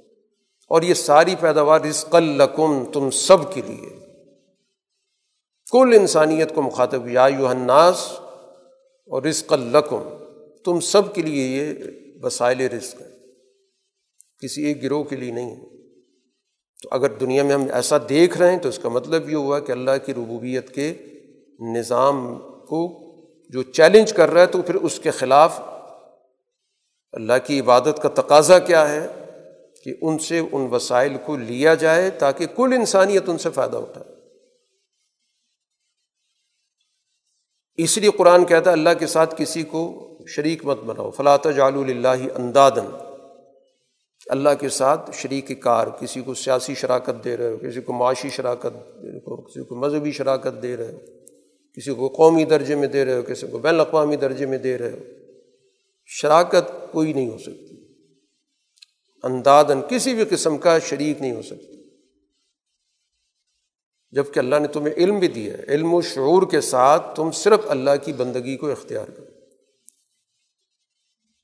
قرآن حکیم نے اسی کے ساتھ ساتھ یہ بات بھی واضح کی کہ یہ جو قرآن فکر متعارف کرا رہا ہے، یہ بڑی واضح اور جامع اور عملی فکر جو قرآن حکیم کی صورت میں آ رہی ہے۔ اور قرآن حکیم کی یہ احکامات سورہ سورہ نازل ہو رہے ہیں۔ ایک چیپٹر، دوسرا چیپٹر، کوئی بڑا ہے، کوئی چھوٹا ہے۔ اور یہ ہر صورت کے اندر انسانی رہنمائی موجود ہے۔ اجتماعیت کے حوالے سے، تربیت کے لحاظ سے، اس کے گرد و پیش میں، تقاضوں کے اعتبار سے، مستقبل میں رہنمائی کے لحاظ سے، باہمی تعلقات کے لحاظ سے۔ اب اگر کسی کے پاس اس کا کوئی متبادل فکر ہے، جو اس سوسائٹی کو صحیح اصولوں پر استوار کرے تو قرآن کہتا پیش کرو۔ فتو بصورت میں مسلی کسی ایک چیپٹر کو لے لو، کسی ایک شعبے کو لے لو کہ اس کی ہدایات پیش کر دو کہ ہمارے پاس قرآن حکیم جیسی رہنمائی موجود ہے، ہدایت موجود ہے۔ تو قرآن گویا کہ یہ سب کو چیلنج دے رہا ہے۔ کہ قرآن تو بنیادی طور پر انسانی معاشرے کو اٹھانے والی کتاب ہے۔ اب کسی کے پاس انسانی معاشرے کی فلاح کا، بہبود کا کوئی جامع نظام موجود ہے جو قرآن کی سطح کا ہو، تو لے۔ یہ اس وقت سے آج تک اس کا فکر کے حوالے سے چیلنج موجود ہے۔ ہر سوسائٹی کے اندر جو بھی جس کے پاس جو فکر ہے، وہ سوسائٹی کا ایک ایسا جامع تصور ہدایت دے کہ جو تمام مسئلوں کو حل کرے۔ ایسا نہ ہو کہ ایک مسئلے کو حل کرے تو دوسرے جگہ پر ایک اور بیماری پیدا ہو جائے۔ معاشی مسئلے کو حل کرے تو سیاست میں بحران پیدا کر دے۔ سیاسی مسئلے کو حل کرے تو معاشرت میں خرابی پیدا ہو جائے۔ ایک ایسی جامع فکر کہ جو کسی بھی شعبے کے حوالے سے رہنمائی دے تو پھر اس کے نتیجے میں سوسائٹی کو مجموعی طور پر فائدہ پہنچے۔ اور وہ پائیدار بھی ہو۔ وقتی نہیں کہ ایک سال کا پروگرام ہے، دو سال کا ہے، اس کے بعد وہ منصوبہ فیل ہو گیا، ناکام ہو گیا۔ بلکہ وہ فکر جامع، بدلتے ہوئے حالات میں رہنمائی کرتی چلی جائے جو بھی وسائل میں ترقی ہوتی ہے جیسے دنیا میں ہوتی رہتی ہے، تو وہ فکر بدلتے ہوئے وسائل میں ہماری رہنمائی کرے۔ کہ اب آگے کیا کرنا چاہیے؟ ان وسائل سے نتائج کو کیسے بہتر طور پہ انسانیت کے لیے استعمال ہونا چاہیے؟ تو یہ قرآن نے کہ باقاعدہ دعوت دے رکھی ہے کہ اگر کسی کے پاس کوئی متبادل فکر موجود ہے تو آج پیش کرے، پھر ہم اس کا موازنہ کر کے دیکھ لیتے ہیں۔ لیکن قرآن کہتے ہیں کہ ان کے پاس کوئی متبادل سال فکر موجود نہیں ہے۔ کچھ جزوی جزوی باتیں ہوں گی، کچھ اخلاقی سی باتیں ہوں گی، کچھ وقت ہی ہوں گی، ایک سال کا، دو سال کا، پانچ سال کا، دس سال کا، کوئی زیادہ سے زیادہ کوئی چلا لے گا، اس کے بعد وہ فیل ہو جائے گا۔ لیکن قرآن کی جو دعوت ہے، اس کا جو نظام کے حوالے سے جو سوچ دے رہا ہے قرآن کا تو یہ وہ ہے کہ چیلنج ہے۔ اور اس مقصد کے لیے تم اپنی پوری اجتماعیت بلا، جو بھی تمہارے ہم خیال لوگ ہیں، سارے جمع کر کے بیٹھ جاؤ کہ ہم نے ایک سال متبادل فکر دینا ہے۔ لیکن وہ نہیں کر سکیں گے۔ تو جب نہیں کر سکیں گے تو جو سال فکر موجود ہے، اس کو قبول کرو۔ پھر کس بنیاد پر مقابلہ کرنا؟ مقابلے کی یہی بنیاد ہوتی ہے کہ ہمارے پاس بہتر موجود ہے۔ یا کم سے کم اس درجے کی ہمارے پاس بھی سوچ فکر موجود ہے جس میں ہم ایک معاشرے کو کھڑا کر سکتے ہیں اور اس کو چلا سکتے ہیں اور مستقبل کے چیلنجز کا سامنا بھی کر سکتے ہیں۔ تو جب نہیں ہے تو پھر اس کو قبول کرو، کیونکہ یہ تمہیں بھی فلاح دیتا ہے، تمہاری بھلائی کی بات کرتا ہے۔ تو کل انسانیت کی بھلائی کی بات کرتے ہیں گروہ کی تو بات ہی نہیں کر رہے۔ قرآن حکیم اپنے مضامین کو بیان کرنے کے لیے مثالیں بھی بیان کرتا ہے۔ اور یہ ظاہر ہے کہ انسان کی فہم کے لیے ضروری ہوتا ہے کہ آپ کسی بات کو مثال سے واضح کریں۔ مثال مقصد نہیں ہوتی، مقصد بات سمجھانا ہوتا ہے۔ اب قرآن حکیم نے کسی معمولی چیز کی مثال دے دی۔ قرآن جیسے یہاں پر ذکر کیا باؤزن فمافو کہا مچھر کی مثال دے دی، مکھی کی مثال دے دی۔ تو مقصد اس مثال سے جو بات سمجھانا ہے، اس میں توجہ دی جاتی۔ اب اتنے کج فہم لوگ ہیں کہ اس پہ بحث شروع کر دیتے ہیں کہ اللہ کی کتاب ہے تو اس میں مکھی کا ذکر کیوں ہے یا مچھر کا کیوں ذکر ہے؟ قرآن یہ کہتا ہے، مقصد تو تمہیں بات سمجھانا ہے، تو جتنی تمہاری استعداد ہے، صلاحیت ہے، جس سے تم بات سمجھ سکتے ہو، اس سے بات سمجھائی جائے گی۔ مثالوں کو زیر بحث لانا، یہ تو کم عقلی کی بات ہے۔ ہم دنیا میں کوئی بھی مثال دیتے ہیں تو سمجھانے کے لیے دیتے ہیں۔ اس لیے قرآن کہتا ہے، جن کے اندر ایمان کا جذبہ موجود ہے جو حقائق کی تلاش میں وہ تو سمجھ جاتے ہیں کہ اصل بات حق ہے۔ یہ بات سمجھانے کا ایک اسلوب ہے، ایک طریقہ ہے۔ اور جن کا مقصد ڈھٹائی سے انکار کرنا ہوتا ہے، وہ کہتے ہیں ماضا اراد اللہ بحاظہ مسئلہ اللہ کا مقصد کیا ہے؟ یعنی وہ اس مثال میں ہی گھومتے رہتے ہیں۔ کہ اس کی مثال کیوں دی؟ کوئی بھی مثال دیں دے، کوئی نہ کوئی بات تو نکل ہی آئے گی۔ کیونکہ جب آدمی نے نہ ماننے کا فیصلہ کیا ہو، تو وہ تنقید تو ہر چیز پہ ہو جاتی۔ اب اس کا اس سے تعلق نہیں ہوتا کہ چھوٹی چیز کی مثال دی ہے بڑی چیز کی مثال دی۔ قرآن حکیم نے اسی دوسرے رقو کے آخر میں ولزی خلا قلقم مافل اردی جمعہ واضح کیا ہے کہ تمام وسائل انسانیت کے لیے۔ کل کائنات میں، کل زمین میں جو کچھ بھی ہے، یہاں قرآن خاص طور پہ زمین کا ذکر کیا۔ کہ زمین میں جو کچھ بھی موجود ہے، یہ تمام انسانیت کے لیے۔ اب ظاہر ہے کہ اس سے کیسے استفادہ ہوگا؟ تمام لوگ دنیا کے تمام وسائل سے تو ظاہر براہ راست تو استفادہ نہیں کر سکتے۔ اسی کے لیے پھر ایک نظام کی ضرورت ہوتی ہے۔ وہ ان چیزوں کو مینیج کرتا ہے۔ اسی کو قرآن نے یہاں پر خلافت سے تعبیر کی جو چوتھے رکوع کا مضمون چل رہا ہے، وہ خلافت سے تعلق رکھتا ہے کہ انسان کو جو عنوان دیا گیا یا منصب دیا گیا وہ خلیفہ کا۔ تو خلیفہ کا مطلب یہی ہوتا ہے کہ چیزوں کو وہ مینیج کرتا ہے۔ کہ ان وسائل کو ان افراد انسانیت کے استعمال میں کیسے لایا جائے؟ کیا طریقۂ کار ہوگا؟ اور ان وسائل کو کس طرح مختلف شعبوں میں تقسیم کیا جائے؟ کیسے نظام بنے گا؟ تو یہ نظام وضع کرنا وسائل اور انسانوں کے درمیان اس تعلق کو توازن سے ترتیب دینا ہی خلافت کہلاتا ہے۔ جیسے ہمارے یہاں کچھ لوگ کہہ دیتے ہیں کہ جی کیا کریں، وسائل تھوڑے ہیں، انسان زیادہ ہیں۔ تو یہ اس بات کی علامت ہے کہ آپ کے پاس سسٹم نہیں ہے۔ آپ کے پاس مینجمنٹ کی سوچ نہیں ہے، صلاحیت نہیں ہے، جس کو قرآن خلافت سے تعبیر کر رہا ہے۔ خلافت کی صلاحیت انسان کو یہی بتاتی ہے کہ ان انسانوں کو ان وسائل سے کیسے مستفید کرنا اور ان وسائل کو ہم مزید بہتر کیسے کر سکتے ہیں؟ مزید فروٹفل کیسے کر سکتے ہیں؟ مزید بڑھا کیسے سکتے ہیں؟ تاکہ ان انسانوں کی ضروریات کو بہتر سے بہتر طریقے سے پورا کیا جائے۔ تو وہ خلافت ہمیشہ عدل کے اصول پر کام کرے گی۔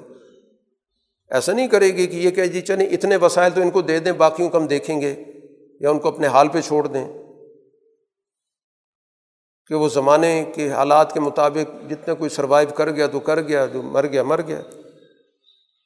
خلافت یہ کرے گی کہ ان تمام لوگوں کو ہم نے کس طرح زندہ رکھنا ہے، کس طرح صحت مند رکھنا ہے، کس طرح آگے لے کر چلنا اسی کو خلافت کہتے ہیں۔ رسول اللہ صلی اللہ علیہ وسلم نے آ کر یہی نظام قائم کیا کہ محدود وسائل تھے مدینہ کے۔ ان محدود وسائل سے ان تمام انسانوں کو کیسے مستفید کیا؟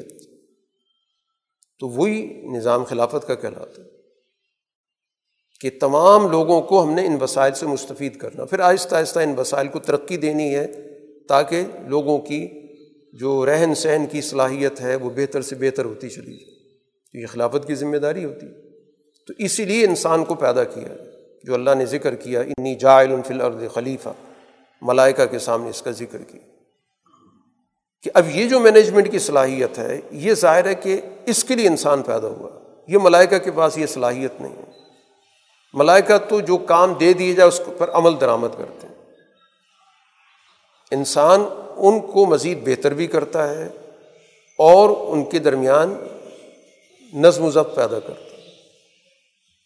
اس لیے اللہ نے اس انسان کو دو صلاحیتوں کا مجموعہ بنایا۔ ایک تو اس کے اندر وہ صلاحیت ہے جس کو ہم جاندار ہونے کی صلاحیت کہتے ہیں، حیوانی صلاحیت کہتے ہیں، بہیمی صلاحیت کہتے ہیں۔ صرف یہ چیز ہوگی تو پھر یہ انسان وہی کچھ کرے گا جو یہ ملائکہ نے کہا تھا، خون پائے گا، خون فساد کرے گا۔ اس صلاحیت کو کنٹرول کرنے کے لیے اللہ نے اس کو علم عطا کیا۔ جو آدم علیہ السلاۃ والسلام کی جہاں سے اللہ نے ان کی فوقیت بیان کی، فضیلت بیان کی، وہ علم کے اساس پر کی۔ کہ انسان کی بہیمی صلاحیتوں کو ایک اعلیٰ نظریے کے، ایک علم کے تابع کر دیں تو یہی صلاحیتیں جو بغیر علم کے، بغیر نظریے کے فساد کا محرک بنتی ہیں، وہی صلاحیتیں پھر سوسائٹی کی ترقی کا باعث بنتی ہیں۔ اس لیے علامہ آدم الاسماء اک اللہ آدم علیہ السلام کو اس دنیا کی موجودات کی یہ اشیاء ہیں، ان کا یہ استعمال ہے، ان کی خصوصیات ہیں، ان سے ایسے فائدہ اٹھایا جاتا ہے، یہ علم عطا کی۔ اسی وجہ سے انسان کے اندر یہ ایجادات کا علم جو آج موجود ہے، وہ اسی وجہ سے کہ آدم علیہ اللہ نے یہ علم عطا کیا پھر وہیں سے ظاہر کے انسانوں میں یہ منتقل ہوتا چلا رہا تو اس علم کا مقصد یہی ہے کہ اس دنیا کے اندر جو موجود اشیاء ہیں ان اشیاء کو ایک رائے کلی اجتماع عام، مفاد عام کے لیے کیسے استعمال کیا جائے؟ تو یہ علم الہی، یہ علم الہی ہے جو انسان کو اللہ نے اس دنیا میں عطا کی۔ اور اسی وجہ سے اس انسان کو ملائکہ پر فوقیت حاصل ہوگی کہ وہ دنیا کے موجودات کی صلاحیتوں کو، ان کی خصوصیات کو ملائکہ نہیں سمجھتے، انسان سمجھتا ہے۔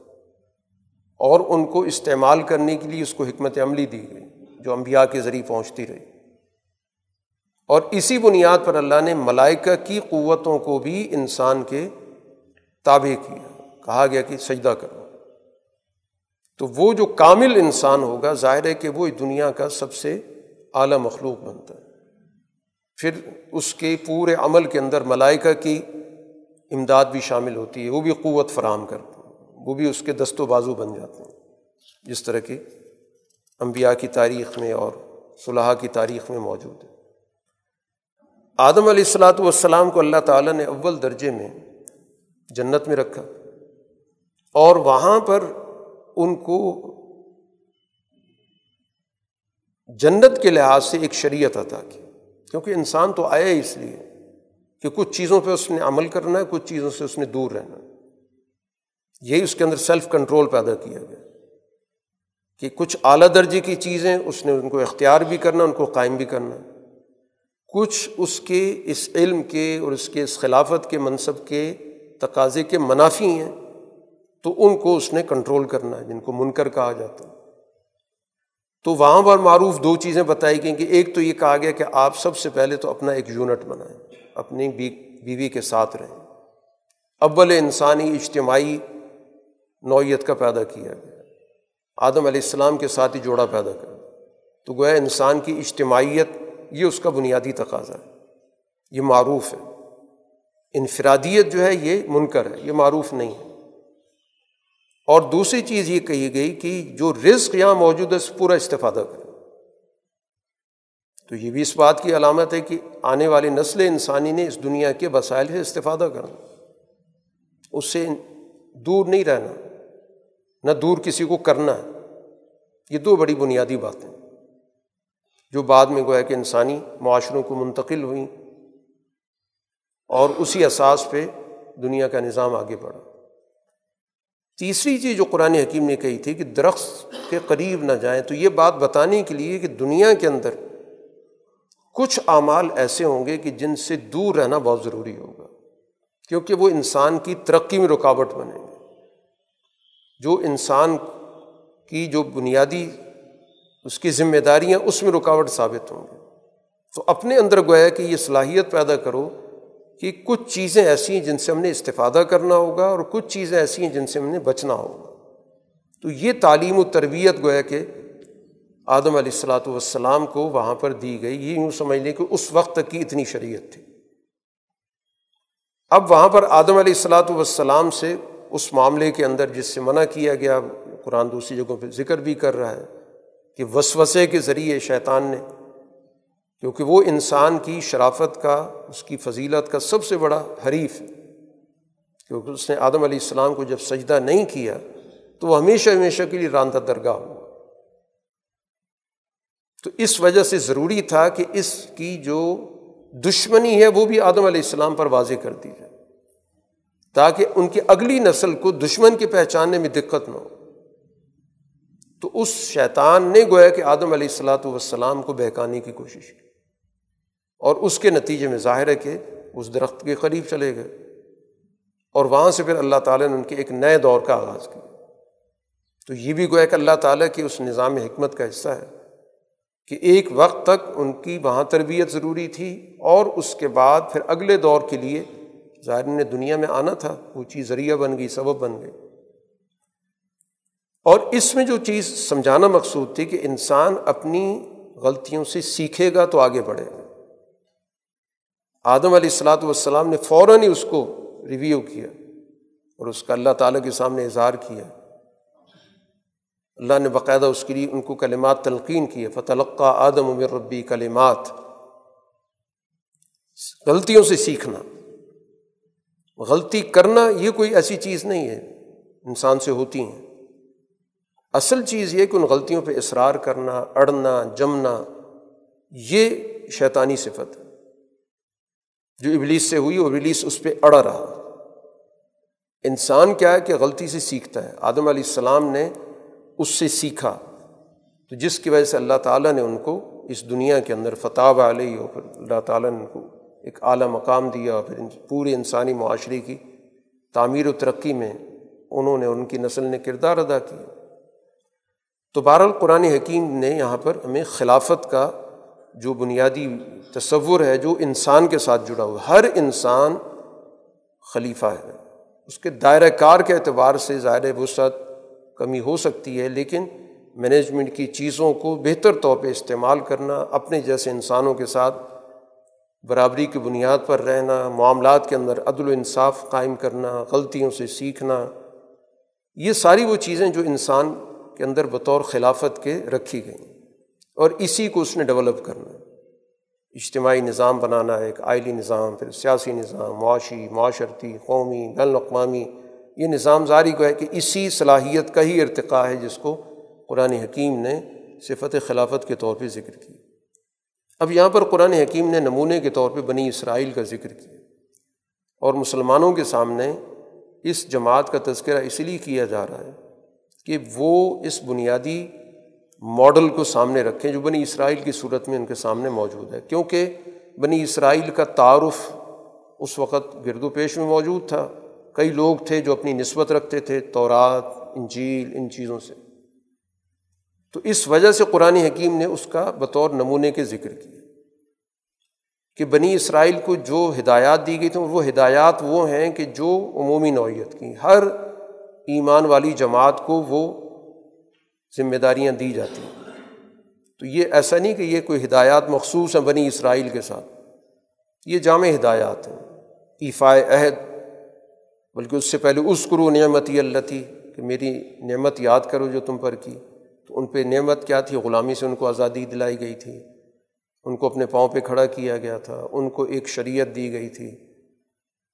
ان کو موسا علیہ السلاۃ والسلام جیسی الاظم شخصیت کی قیادت دی گئی تھی۔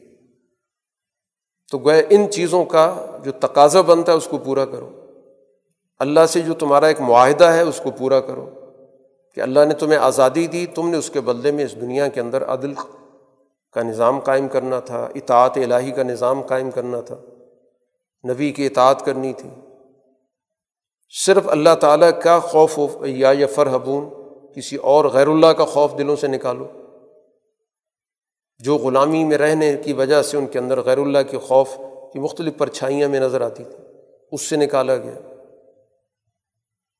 پھر اسی طرح ان کو ایک اور بات کی دعوت دی جا رہی ہے کہ یہ جو تمہارے سامنے رسول اللہ صلی اللہ علیہ وسلم آئے ہیں، یہ اس کتاب کی تصدیق کر رہے ہیں جو تمہارے پاس ہے۔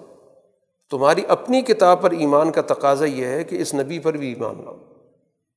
ورنہ تم اپنی کتاب کا انحراف کر رہے ہو۔ اس لیے تم سب سے پہلے پیش پیش کافر بنو گے۔ اگر تم نے ایسا کیا، ایسا مت کرو۔ اور پھر ایک اور خرابی یہ ہے کہ آیات کو اپنے مفادات کے لیے استعمال کرنا۔ اس کو بھی قرآن حکیم نے منع کیا کہ میری آیات کی خرید و فروخت مت کرو یعنی مفادات کے تابع بنا دو۔ کسی حکم کو آگے پیچھے کر دیا، معنی بدل دیا، مفہوم بدل دیا، مفادات کی وجہ سے۔ حق اور باطل کو آپس میں خلط ملت کر دینا۔ مذہبی جماعتوں کے ساتھ ایک مسئلہ یہ بھی ہوتا ہے کہ وہ حق تو ان کے پاس پہنچتا ہے۔ اب مفادات بھی ساتھ ان پہ غالب آ جاتے ہیں، تو وہ دونوں کا ایک مکسچر بنا دیتے ہیں۔ کچھ حصے ان کے ٹھیک ہوتے ہیں، کچھ باطل ہوتے ہیں۔ اور عام آدمی چونکہ ان کو مذہبی سمجھ رہا ہوتا ہے، لہٰذا ان کی ساری باتوں کو وہ مذہب سمجھ لیتا ہے۔ تو کہا، یہ بہت سنگین جرم ہے کہ جس میں لوگوں کو دھوکے میں مبتلا کر دیا جائے اور حق اور باطل آپس میں خلط ملت ہو جائے۔ ہم عبادت کے معاملے میں حق کو قبول کر لیں اور تمدن میں اور معاشرت میں اور معیشت اور سیاست میں باطل کو قبول کر کے اور مکسچر سا ایک بنا لیں۔ تو یہ حق و باطل کو خلط ملت کر دینا ہے۔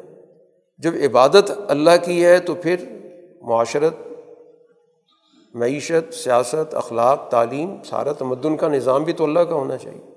وہاں باطل ہے۔ یعنی دونوں کو ساتھ لے کر چل رہے ہیں۔ اس کو قرآن کہتا ہے یہ خلط ملت مت کرو۔ اور تم حق کو مت چھپاؤ، جانتے بوجھتے، حق کو چھپا رہے ہو، وہاں پہ تم باطل سے فائدہ اٹھا رہے ہو۔ حق صرف اللہ کی عبادت کے اندر یا اللہ کی اطاعت یا اللہ کا جو مخصوص نظام عبادت تک محدود نہیں تھا۔ حق کی اطاعت، اللہ کی اطاعت کا دائرہ تو ساری انسانی زندگی تھی۔ تم نے وہاں اس کو چھپا لیا۔ اور وہاں پر باطل کا جو ہے کہ وہاں پر تم نے پنکچر لگا دی۔ پھر بنیادی تعلیم و تربیت کی چیزیں ہیں، اقامت صلاحت اطاع زکوٰۃ، یہ قرآن دو بڑی بنیادی چیزیں بار بار ذکر کرے گا۔ کیونکہ ایک کی اقامت پہ معاشرت کھڑی ہوتی ہے اور ایک پر معیشت کھڑی ہوتی ہے۔ اگر اقامت صلاحت کا نظام صحیح طور پہ سمجھ میں آ جائے تو عبادت کے اس نظام کے ذریعے بہت ساری معاشرتی تعلیمات جڑ جاتی ہیں۔ اور اتائے زکوٰۃ یعنی زکوٰۃ دینے کا جو نظام ہے، اگر وہ استوار ہو جائے تو معیشت کے نظام کی بہت ساری تفصیلات اس کی، اس کے ساتھ جڑتی ہیں۔ یہ عنوانات ہیں۔ ان عنوانات کی تفصیلات ہیں۔ تو معاشرتی اور معاشی، یہ دو بڑی بنیادی چیزیں ہیں۔ اسی معاشرت سے پھر آپ کا سسٹم بنتا ہے۔ اقامت سلاد جو نظم و ضبط ہے، ایک امامت صغرا کے ذریعے ہمیں امامت قبرا کی تعلیم دی جاتی۔ یہ جو نماز کی امامت ہے اس کو امامت صغرا کہتے ہیں۔ اور امامت قبرا جس کو ہم سیاست کہتے ہیں، نظام کہتے ہیں۔ یہی وہ چیز ہے، حضرت علی رضی اللہ تعالیٰ عنہ نے بات فرمائی تھی کہ جس شخص کو اللہ کے رسول نے ہماری نماز کی امامت کے لیے منتخب کیا تھا، ہم نے اس کو دنیا کی امامت کے لیے منتخب کیا۔ یعنی حضرت ابو بکر صدیق رضی اللہ تعالیٰ عنہ کہ رسول اللہ صلی اللہ علیہ وسلم نے اپنی آخری حیات کے، آخری دنوں کے اندر اپنی موجودگی میں ان سے کہا نماز پڑھاؤ۔ تو اسی کی طرف اشارہ کر رہے ہیں حضرت علی کرم اللہ وجہ کہ رسول اللہ صلی اللہ علیہ وسلم نے اقامت سلاد کے ذریعے رہنمائی کر دی کہ تمہاری سیاست کی اقامت، ملت کی اقامت بھی انہوں نے ہی کرنی۔ تو اقامت سلاد تو گویا کہ ایک بڑا وسیع مفہوم ہے کہ جس میں اللہ کی عبادت اس کے سامنے کھڑے ہونے، خوشو خضو اللہ سے تعلق، اس سے ان چیزوں کو شروع کیا جاتا ہے لیکن ایک سسٹم کے ساتھ، ایک سلاد ہے، اس کے ساتھ اقامت ہے، اس کو قائم کرنا ہوتا ہے۔ تو اس پورے نظام پہ اگر آپ غور کریں، تو وہ گویا کہ معاشرتی تربیت یعنی سماج کا پورا کا پورا جو ڈھانچہ ہے، اس کی تربیت کا وہ نظام ہے۔ ورکا و مار راکعین اور رکو کرنے والی جماعت کا حصہ بنو، اجتماعیت کی بات کی گئی۔ پھر ایک اور اہم بات کی طرف توجہ دلائی گئی مذہبی جماعتوں کے لیے، خاص طور پر کہ یہ بہت ہی گویا کہ ہولناک بات ہوتی ہے کہ لوگوں کو تو اچھائی کی، بھلائی کی تعلیم دی جائے اور اس کا اپنے اوپر اطلاق نہ کیا جائے۔ یہ جو بے عمل بعض و نصیحت ہوتی ہے۔ قوم کی قیادت فاسد قیادتیں وہی ہوتی ہیں جو لوگوں کو کہہ رہی ہوتی ہیں کہ یہ کرو یہ کرو۔ اپنے اخراجات کم کرو، میاں روی سے کام لو، اپنے چادر کے مطابق پاؤں پھیلاؤ۔ لیکن خود تعیش اصراف وسائل کا ضیاع۔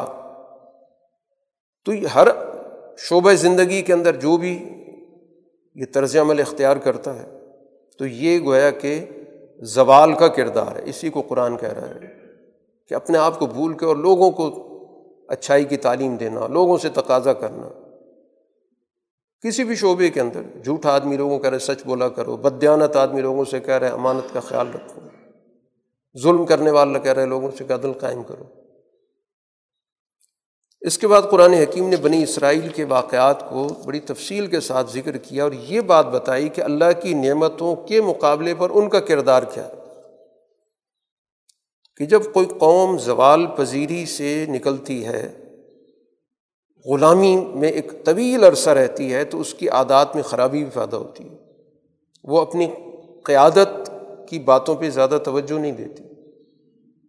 تو یہی بات ان کو سمجھائی گئی۔ بنی اسرائیل کو مخاطب کر کے گفتگو ہو رہی ہے، کیونکہ ایک تو اس دور کے اندر وہ لوگ موجود تھے، اور مدینہ منورہ کے اندر تو ظاہر ایک تعداد موجود تھی جو تورات پر ایمان کا دعویٰ رکھتی تھی۔ تو ان کو بتایا گیا کہ تمہارے پس منظر کے اندر کیا کیا مسائل ہیں اور تم اب تک اسی طرز عمل پہ چل رہے اور اسی کے ساتھ ساتھ ایمان والی جماعت کو بھی سمجھایا جا رہا ہے کہ تمہارے اندر یہ خرابیاں نہیں پیدا ہونی چاہئیں تمہارے اوپر جو بھی نعمت ہوئی ہو، اس نعمت کے مطابق تمہیں کردار ادا کرنا۔ تو اب یہ ساری کی ساری داستان جو قرآن حکیم نے ان کی بتائی ہے، وہ انحراف کی ہے۔ اللہ کی طرف سے ایک انعام، اس کا انحراف۔ ایک صحیح بات اس کو بدل دینا۔ ان کے اندر ایک بات قرآن نے واقعات ذکر کرتے ہوئے ایک بڑی اصولی بات کی۔ وما ظلمونہ ولاکن کانو انفسم یزلمون رکو نمبر پانچ میں یہ جو بھی ان پر برا وقت بھی آیا، ان پہ ذلت بھی مسلط کی گئی، ان پہ تو کوئی یہ نہ سمجھے کہ قدرت نے ظلم کیا قدرت کبھی ظلم نہیں کرتی۔ اللہ کی طرف ظلم کی نسبت درست نہیں۔ اگر نقصان ہوا ہے تو انہوں نے اپنے ہاتھوں سے کیا۔ اس لیے دنیا میں کہیں پر بھی آپ کو ظلم نظر آئے گا تو اس کو اللہ کی طرف منسوب کر دینا۔ قدرت کی طرف منسوب کر دینا۔ یہ درست نہیں ہوگا۔ بلکہ آپ اس کا تجزیہ کریں گے کہ اس معاشرے میں خرابی کیا ہے۔ کس وجہ سے مسئلہ پیدا ہوا؟ جیسے آج کل زلزلہ آتا ہے، سیلاب آتا ہے، تو فوراً ہی ہم اس کی نسبت اللہ کی طرف کر دیتے ہیں کہ اللہ کی طرف سے ہو گیا۔ یہ کس وجہ سے ہوا؟ قرآن تو یہ کہہ رہا ہے بلاکن کانو انفسم یزنمون کہ آپ نے سسٹم ہی ایسا بنایا جس کے نتیجے میں لوگوں کو نقصان پہنچا۔ سیلاب کی تباہ کاری کس لیے ہوئی؟ کہ آپ نے سسٹم ہی درست نہیں بنایا۔ جو پانی کی نکاسی کے راستے تھے وہ آپ نے بند کیے۔ مخصوص لوگوں کی زمینوں کو بچانے کے لیے آپ نے کمزور لوگوں کو پر پانی چھوڑ دیا۔ تمہاری خرابی، اس کا قدرت کی طرف نسبت کیسے کی؟ تم نے بڑی فرسودہ قسم کی عمارتیں قائم کیں۔ تو اس کے نتیجے میں زلزلے میں عمارت گری ہے۔ تو اس کے اسباب تلاش کرو کہ کس وجہ سے گری ہے۔ تمہاری پلاننگ کے اندر کیا خرابی ہے؟ تم نے بدعنوانی کہاں کہاں پر کی۔ سسٹم کے اندر تلاش کرو۔ قرآن کہتا ہے ولاکن کانو انفسم یزلم یہ اپنے اوپر ظلم کرتے ہیں۔ جو طاقتور لوگ ہیں، اپنے ہم جنس لوگوں پہ ظلم کرتے ہیں۔ ان کی غلط حکمت عملیاں ہیں، جس کا وہ نقصان اٹھاتے ہیں۔ وما ظلمونہ اللہ پر انہوں نے کوئی ظلم نہیں کیا کہ اللہ کے ساتھ کوئی زیادتی کی ہو۔ کہ اللہ تعالیٰ اگر ذکر کر رہا ہے کہ انہوں نے یہ نہیں کیا، یہ نہیں کیا، یہ نہیں کیا، تو اللہ کو اپنی شکایت نہیں بیان کر رہا۔ اللہ تو بتا رہا ہے کہ ان نے، ان پر جو بھی وبال آیا، وہ گویا کہ اپنی وجوہات کی وجہ سے آیا۔ باقی جو مرضی کرے، اللہ کا کیا نقصان کرنا؟ اللہ کا تو کوئی نقصان نہیں کرتا۔ تو نہ اللہ ان کا نقصان کرتا ہے اور نہ یہ اللہ کا نقصان کر سکتے۔ ہیں یہ جو بھی کچھ کر رہے ہیں، یہ اپنی سسٹم کے اندر دیکھیں۔ ان کے اپنے کرتوت ہیں، اپنی غلط حکمت عملیاں ہیں، اپنے غلط فیصلے ہیں۔ اور ظاہر جو فیصلے کرتے ہیں، ان پر ذمہ داری آتی ہے۔ جن پر فیصلے نافذ ہوتے ہیں، ان پر ذمہ داری دوسری نوعیت کی آتی ہے، بے شعوری۔ کہ وہ بے شعور ہوتے ہیں؟ سمجھ نہیں رکھتے۔ تو ان واقعات کو قرآن حکیم اسی تناظر میں ذکر کر رہا ہے کہ پچھلے واقعات کے ذریعے ہمیں آج کی تصویر دکھائی جاتی ہے کہ اس آئینے کے اندر اپنی تصویر دیکھو۔ جیسے قرآن حکیم نے یہاں پر ذکر کیا رکو نمبر سات کے اندر کہ موسیٰ علیہ السلام کے ساتھ بارہ قبائل تھے۔ ان کو پانی کی ضرورت پیش آئی۔ اللہ نے کہا کہ اس پتھر پہ آسا مارو تو بارہ چشمے نکلے۔ اللہ نے وسائل کی تقسیم کر دی کہ بارہ قبائل ہیں تو ان کے ہر ایک کے لیے اپنے اپنے وسائل ہوں۔ ہر ایک کو پتہ چل گیا کہ کون سا سر چشمہ کس کا ہے۔ لیکن اس کے بعد جو بات کی گئی وہ یہ کی گئی کہ کلو وشرب و رزق اللہ۔ ان وسائل سے استفادہ کرو لیکن حدود سے تجاوز مت کرو۔ کہ اپنے دائرے سے نکل کے دوسرے کے چشمے پہ قبضہ کرنا شروع کر دو۔ تمہارے پاس وسائل موجود ہیں، دوسرے کے وسائل کو چھیننا شروع کر دو۔ جس کو آج کی زبان میں اجارہ داری کہتے ہیں، استعماریت کہتے ہیں۔ کہ ہر قوم اپنے وسائل سے استفادہ کرے۔ دوسری قوم کے وسائل سے آپ باہمی تبادلے کے بنیاد پر تو استفادہ کر سکتے ہیں۔ جبر کی بنیاد پہ تو نہیں کر سکتے کہ اس پہ آپ قبضہ کر لیں۔ ولا تاثف الرد مفصدین زمین کے اندر فساد مچاتے مت پھرو۔ کہ اپنے دائرے سے نکل کر دوسروں کے وسائل پہ قبضے شروع کر۔ دو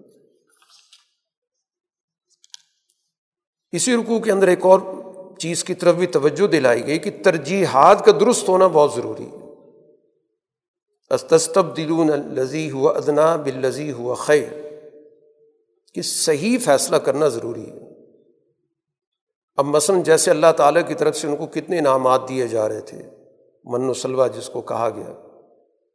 بہت شاندار قسم کی ان کو رزق دیے جا رہا تھا۔ اس کے مقابلے پر انہوں نے کہا کہ نہیں، ہمیں تو یہ کچھ سبزی، ترکاری، اس طرح کی چیز چاہیے۔ تو وہاں پر قرآن حکیم نے یہی سمجھایا کہ تمہاری ترجیحات ہی درست نہیں ہیں۔ تمہارے اندر وہ سینس نہیں، صلاحیت درست استعمال ہی نہیں کر رہے۔ کہ تم ادنا چیز کو تلاش کر رہے ایک بہتر چیز کے بدلے میں۔ تو اس کا مطلب یہ ہوا کہ تمہاری اوور آل ساری زندگی اسی اصول پہ کھڑی ہوئی۔ کہ تمہیں اچھے اور برے کا جو فرق ہے، اس کی طرف تمہاری توجہ نہیں ہے۔ تو ترجیحات کا درست ہونا بہت ضروری ہے، اجتماعی طور پر، قومی طور پر بھی۔ کہ اس وقت کی اول ترجیح کیا ہے؟ تو جب تک ترجیحات درست نہیں ہوں گی کہ قومی مفاد، ذاتی مفاد پر ترجیح رکھتا ہے۔ یہ بنیادی چیز ہے۔ اور جس قوم میں گروہی مفاد بنیاد بن جائے، ادنا چیز، ذاتی مفاد، تو پھر قرآن کہتا ہے کہ اس پہ تو ذلت آتی ہے، مسکنات آتی ہے، اللہ کا غضب آتا ہے۔ تو قرآن کو ہے کہ ان واقعات کے ذریعے قرآن پڑھنے والوں کو دکھا رہا ہے کہ یہ آئینہ ہے، اس میں دیکھو کہ تم کہاں پہ کھڑے ہو۔ اسی طرح ان کے طرز عمل کے اندر ایک ہیلا گری بھی تھی کہ دین کے بنیادی مقاصد سے انحراف کرنے کے لیے ہیلا کر کے کوئی راستہ نکال لو۔ ان کو منع کیا گیا تھا کہ ہفتے کے دن شکار نہیں کرنا۔ ہیلا نکال کے جو ہے، یہ شکار بھی ہوتا رہے اور مذہب پہ بھی عمل ہوتا رہے۔ یہ سوچ فاسد معاشروں کے اندر پائی جاتی ہے کہ مذہب کا لبادہ بھی رہے اور ساتھ ساتھ مفادات بھی پورے ہوتے رہیں تو قرآن حکیم نے کہا کہ پھر ایسی قوموں کی ذہنیت مسق ہو جاتی ہے۔ جیسے بنی اسرائیل کو اللہ تعالیٰ نے کہا کہ بندر بن جاؤ، ذلیل ہو کے یہ علامت ہے، کسی بھی قوم کی جب صلاحیتیں مسق ہو جاتی ہیں، ذہنیت مسق ہو جاتی ہے، تو وہ یہ ہوتی ہے کہ وہ مذہب کا صرف ایک لبادہ، ایک بس لباس سا بنا کے رکھتی ہے، روح نکال لیتی ہے۔ ہیلے کے ذریعے سارے اپنے مفادات پورے کرتی ہے۔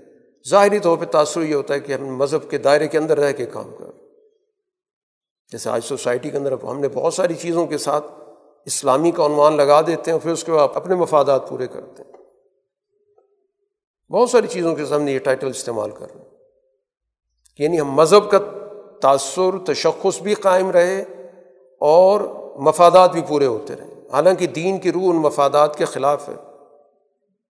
وہ تو اجتماعیت کی سوچ رکھتی ہے یا انفرادی مفادات، گروہی مفادات کو مذہب کے ساتھ ملا کے ہم نے سوسائٹی بنا رکھی، اسی کو منافقت کی سوچ، اسی کو یہ بنی اسرائیل کی بگڑی ہوئی سوچ کہا جا سکتا ہے۔ پھر اسی طرح ایک اور بگڑی ہوئی شکل قوم کے اندر، یا معاشرے کے اندر، خاص طور پہ مذہبی معاشروں کے اندر، کچھ طبقوں کے اندر یہ ہوتی ہے کہ ایک آسان حکم کو مشکل بنا کے پیش کرو۔ سمجھتے اس طرح اللہ کا زیادہ ہمیں قرب حاصل ہوگا۔ حالانکہ دین آسان، دین جس طرح احکامات دیتا ہے، اس پہ عمل اسی طرح کر لینا چاہیے۔ اب سیدھا سادہ حکم دیا گیا تھا کہ گائے ذبح کرو۔ اب خود ہی پیچیدہ بناتے رہے کہ وہ کس عمر کی ہوگی، پھر عمر بتا دی گئی، کس رنگ کی ہوگی، بتا دیا گیا زرد رنگ ہے، پھر بھی کیسی ہوگی۔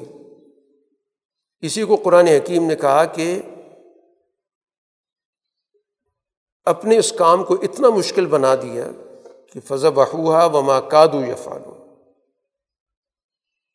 کہ قریب تھا کہ یہ کام کر ہی نہ سکتے۔ اور جو دلچسپ چیز ہے، اس سے پہلے جملہ ہے کہ نبی کو کہہ رہے العن جے تب الحق یعنی اپنی سوچ کے مطابق بات پوری ہوئی تو اب نبی کو آپ نے، اب آپ نے صحیح بات کی۔ یعنی نبی کی بات کو سچا نہیں مان رہے۔ اپنے سوالات کر کر کے جو بھی جوابات ان کو ملے، کہتے اب بات پوری ہوگی تو یہ بھی گویا کہ ایک بگڑے ہوئے معاشرے کی ایک علامت ہوتی ہے کہ وہاں پر جو مذہب سے جڑا ہوا طبقہ ہوتا ہے، وہ دین کے معمولات کو، معاملات کو پیچیدہ کر کے پیش کرے گا، تاکہ پتہ چلے کہ دین پر عمل کرنے کے لیے بڑے پاپڑ بیلنے پڑتے ہیں۔ پھر جا کے شاید کوئی دین حاصل ہوتا ہے۔ تو اب اس سے ظاہر بات ہے کہ عمومی طور پر تو نفرت پیدا ہوتی ہے کہ دین پر عمل کرنے کی لگے اتنا کچھ کرنا پڑے گا تو پھر یہ تو فطرت سے ہٹا ہوا راستہ۔ تو جتنے دین کی تعلیمات ہیں سچائی کے ساتھ اور سہولت کے ساتھ، آسانی کے ساتھ وہ دین آیا ہی اس لیے ہے۔ حضور صلی اللہ علیہ وسلم نے فرمایا کہ مجھے دین حنیفی پر بھیجا گیا جو بالکل سہل ہے، آسان ہے، واضح ہے۔ میں تو اس دین پر آیا ہوں۔ تو یہ تشدد کا، سختی کا اور باریک بینی کا، یہ جو ہے بنیادی طور پر زوال پذیر قوموں کی علامت ہوتی ہے۔ اسی طرح مذہبی نوعیتوں کے اعتبار سے قرآن ساری گفتگو کر رہا ہے کہ مذہب کے حوالے سے جو لوگ جڑے ہوئے ہوتے ہیں، ان کے اندر کیا کیا خامیاں پیدا ہوتی ہیں۔ اب جو مذہب کا اشرافیہ طبقہ ہوتا ہے، جو سمجھ تمہارے پاس مذہب کا علم موجود ہے وہ اپنے جو پیروکار ہیں، ان پیروکاروں کو صحیح بات بتانے کی بجائے وہ ان کو غلط راستے پر رہنمائی کرتے مثلاً قرآن نے یہاں پہ ذکر کیا کہ رسول اللہ صلی اللہ علیہ وسلم کے بارے میں ان کی کتابوں کے اندر ظاہر کے اشارے اور معلومات موجود تھیں۔ اب جو ان کا عام طبقہ ہوتا تھا تو اپنے علماء سے کوئی بات سن کر جب مسلمانوں سے اس کی ملاقات ہوتی تو بتاتا تھا کہ ہماری کتاب میں بھی یہ بات لکھی ہوئی ہے۔ اب یہ باتیں جب ان کے اوپر کے اس مذہبی طبقے پوپ پادری کے پاس آتی تھیں، تو وہ طبقہ اپنے عوام کو ڈانٹتا تھا۔ کہتا تھا کہ اتحدسون بما فتح اللہ علیکم۔ یہ رکو نمبر نو کے اندر ذکر ہے کہ تم ان کو وہ باتیں بتاتے ہو۔ کہ جو اللہ تعالیٰ نے تمہیں بتا رکھی ہیں۔ اور اس بنیاد پر وہ تم سے جھگڑا کریں گے، حجت کریں گے کہ تمہاری کتاب میں تو بات موجود ہے۔ وہ ہمیں خاموش کرا دیں گے۔ افلاط آخر سوچتے نہیں ہو؟ یہ باتیں تو چھپا کے رکھنی کی ہیں۔ ان کو تھوڑی بتانی کی ہیں۔ یہ بھی گویا کہ ایک فاسد مذہبی طبقے کی علامات ہوتی ہیں۔ کہ اس علم کو اپنے تک محدود رکھنا اور جس علم کی وجہ سے ان پر کوئی سوال ہو سکتا ہے، اس کو اپنے پاس محفوظ رکھنا تاکہ ہمارے مفادات میں رکاوٹ نہ بنے۔ ورنہ ہمیں اپنے مذہب کے مطابق عمل کرنا پڑے گا۔ تو جو فاسد طبقہ ہوتا ہے، وہ اپنی اپنی کتاب کا بھی منحرف ہوتا ہے۔ یہ تورات والے اپنی کتاب کے منحرف ہیں۔ اب انہوں نے عام لوگوں کا جو مذہب ہے، وہ صرف خواہشات بنا رکھا مومن ہم امیون اللہ عالمون الکتاب اللہ امانی یہ امی لوگ ہیں ناپڑھ ان پڑھ لوگ ہیں، ان نے کتاب کو صرف خواہشات کے تابع کیا ہوا۔ ان کی کتاب کیا ہے؟ خواہشات، خیالات، بس۔ اصل کتاب کا پتہ ہی کچھ نہیں۔ پھر اسی طرح ان میں ایک وہ جماعت ہے کچھ پڑھی لکھی ہے، تو وہ کیا حرکت کرتی ہے کہ خود ساختہ چیزیں لکھ کے کہتی ہے اللہ کی طرف سے۔ اصل کتاب کو چھپا دیا گیا، تعلیمات کو چھپا دیا گیا۔ کچھ اپنے ہاتھ سے باتیں لکھ کے لٹریچر تیار کر کے سوسائٹی کو کہا کہ یہ اللہ کی باتیں، یہ مذہب کی باتیں۔ یہ علامتیں آپ کو ہر جگہ پر ملیں گی۔ آج بھی ایسے لوگ موجود ہیں کہ اپنی باتیں لکھتے ہیں کہتے ہیں اللہ نے کہا، رسول نے کہا، فلاں نے کہا۔ اور عام آدمی چونکہ کتاب تک براہ راست رسائی حاصل نہیں کرتا، تو اس وجہ سے وہ ان کا شکار ہو جاتا ہے اسی طرح فرقے گروہ بنے ہوئے پھر اسی طرح خرابی یہ ہوتی ہے کہ درست عقیدے کی بجائے خوش فہمی مذہب بن جاتا ہے۔ جب صحیح معلومات نہیں ہوں گی، صرف اور صرف خواہشات ہوں گی، آرزوئیں ہوں گی، تو پھر خوش فہمی تو پیدا ہوگی۔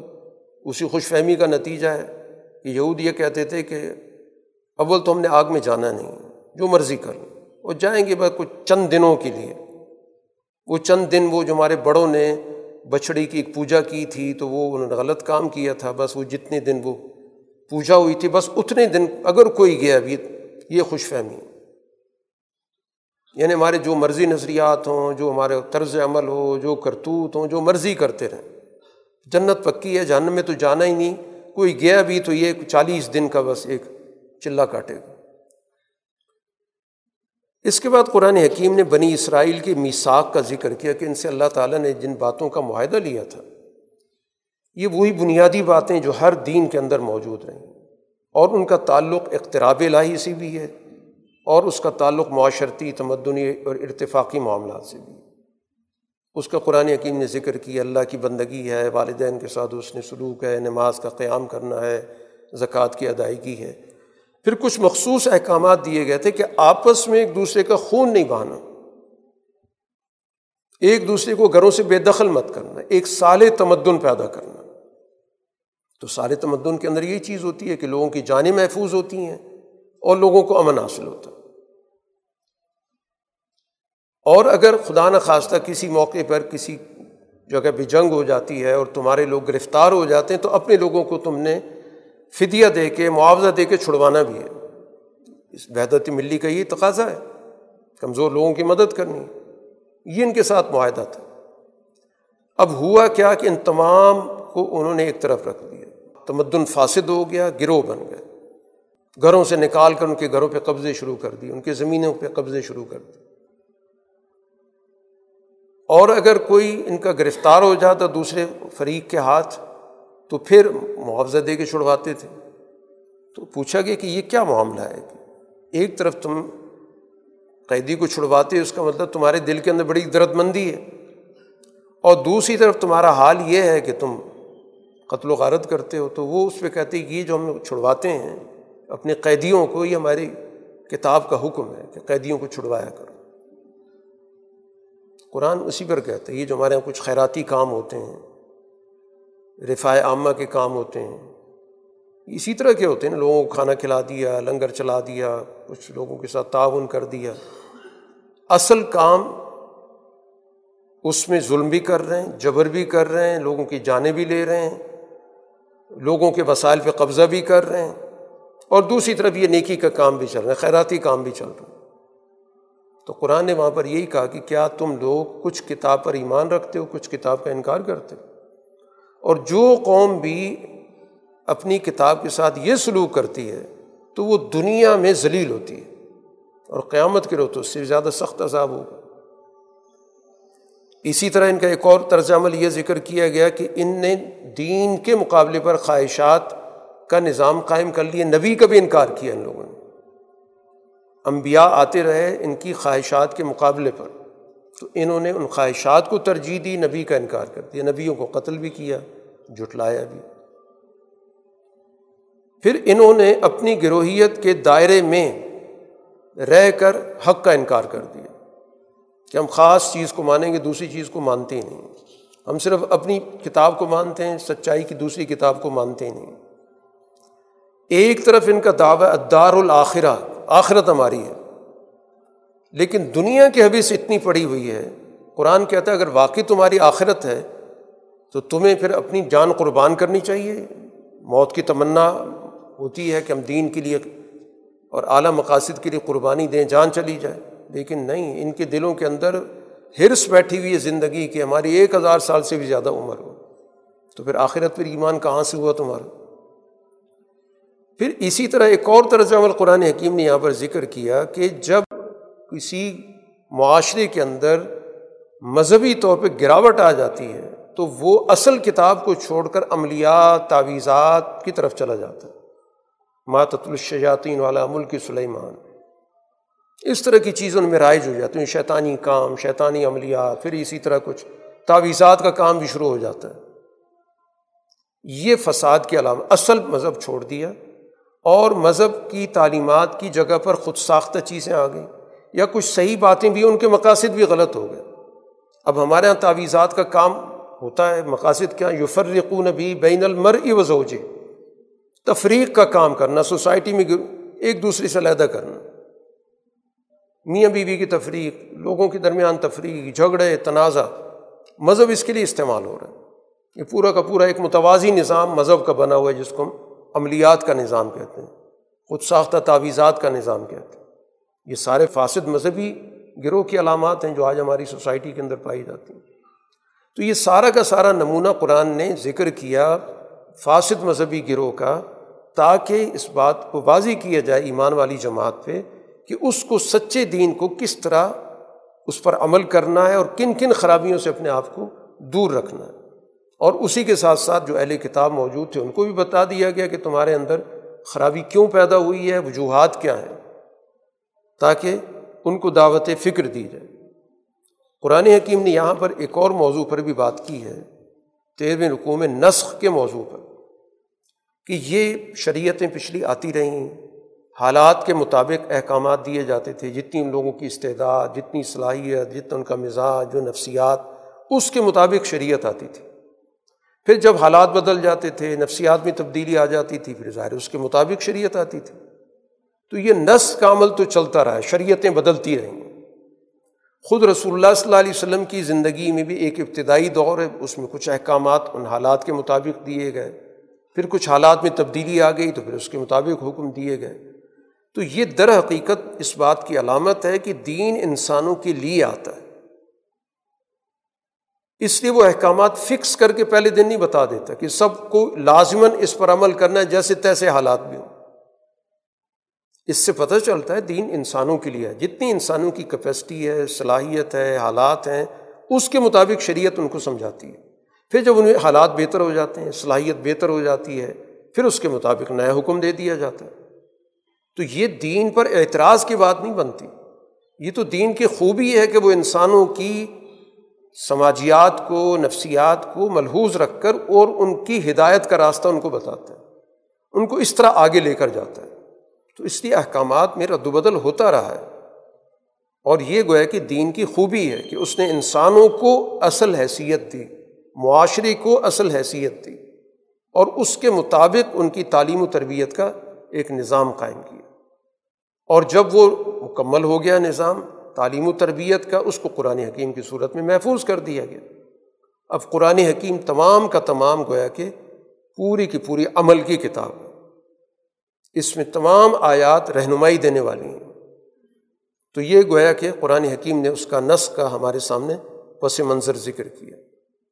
اور اسی کے ساتھ ساتھ ایک بات اور بھی بتائی گئی کہ یہود و نصارہ کی جو تقسیم ہے، یہ ساری گروہی تقسیم یہودی کہتے ہیں نصارہ صحیح حق پہ نہیں ہے، نصارہ کہتے ہیں یہودی حق پہ نہیں ہے۔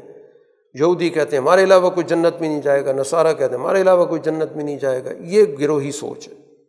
قرآن اس سوچ سے بلند کرتا ہے، اصولی بات کرتا ہے کہ من اسلم وجہ اللہ جس نے اپنے آپ کو اللہ کے حوالے کیا، اپنا سارا رخ اللہ کی طرف کر دیا، اپنی ساری مصروفیات کا مرکز رضاء الہی کو مقرر کیا۔ وہ محسن، اور ہر کام کو خوبی سے کرنے والا، اچھائی سے کرنے والا، اللہ کے سامنے حاضر ہونے کے تصور کے ساتھ کرنے والا۔ اس کے لیے قرآن حکیم نے کہا کہ اس کا اجر تو ان اسلام اور احسان کو بنیاد بنایا گیا، گروہیت نہیں بنایا گیا۔ ان خوبیوں کو پیدا کر۔ انہوں وہ چلے گئے گروہیتوں کی طرف کی۔ اس فرقہ، اس فرقے کا آدمی وہ اصل دین پر ہے۔ اس فرقے کا آدمی جنت میں، اس فرقے کا آدمی جہنم۔ میں قرآن اس گروہیت سے اوپر اٹھا کر ہمیں اصل حقائق، اصل تعلیمات کی طرف توجہ دلاتا ہے کہ تمہیں اس کے ساتھ اپنا تعلق جوڑنا ہے۔ میں اس ٹائٹل کے ساتھ نہیں۔ اور اسی بنیاد پر قرآن حکیم نے یہ رہنمائی دی ہے۔ مساجد کی یہاں پر اہمیت بیان کی گئی کہ مساجد مراکز ہیں۔ ان کو آباد رکھنا یہ بنیادی ذمہ داری ہے۔ جو اس کی بنیادی حیثیت کو مجروح کرے گا، چاہے وہ عملاً کسی مسجد کو جو جائز جگہ پر مقاصد اعلیٰ کے لیے بنی تھی کوئی اس کی عمارت کو گراتا ہے تو وہ بھی سب سے بڑا ظالم ہے۔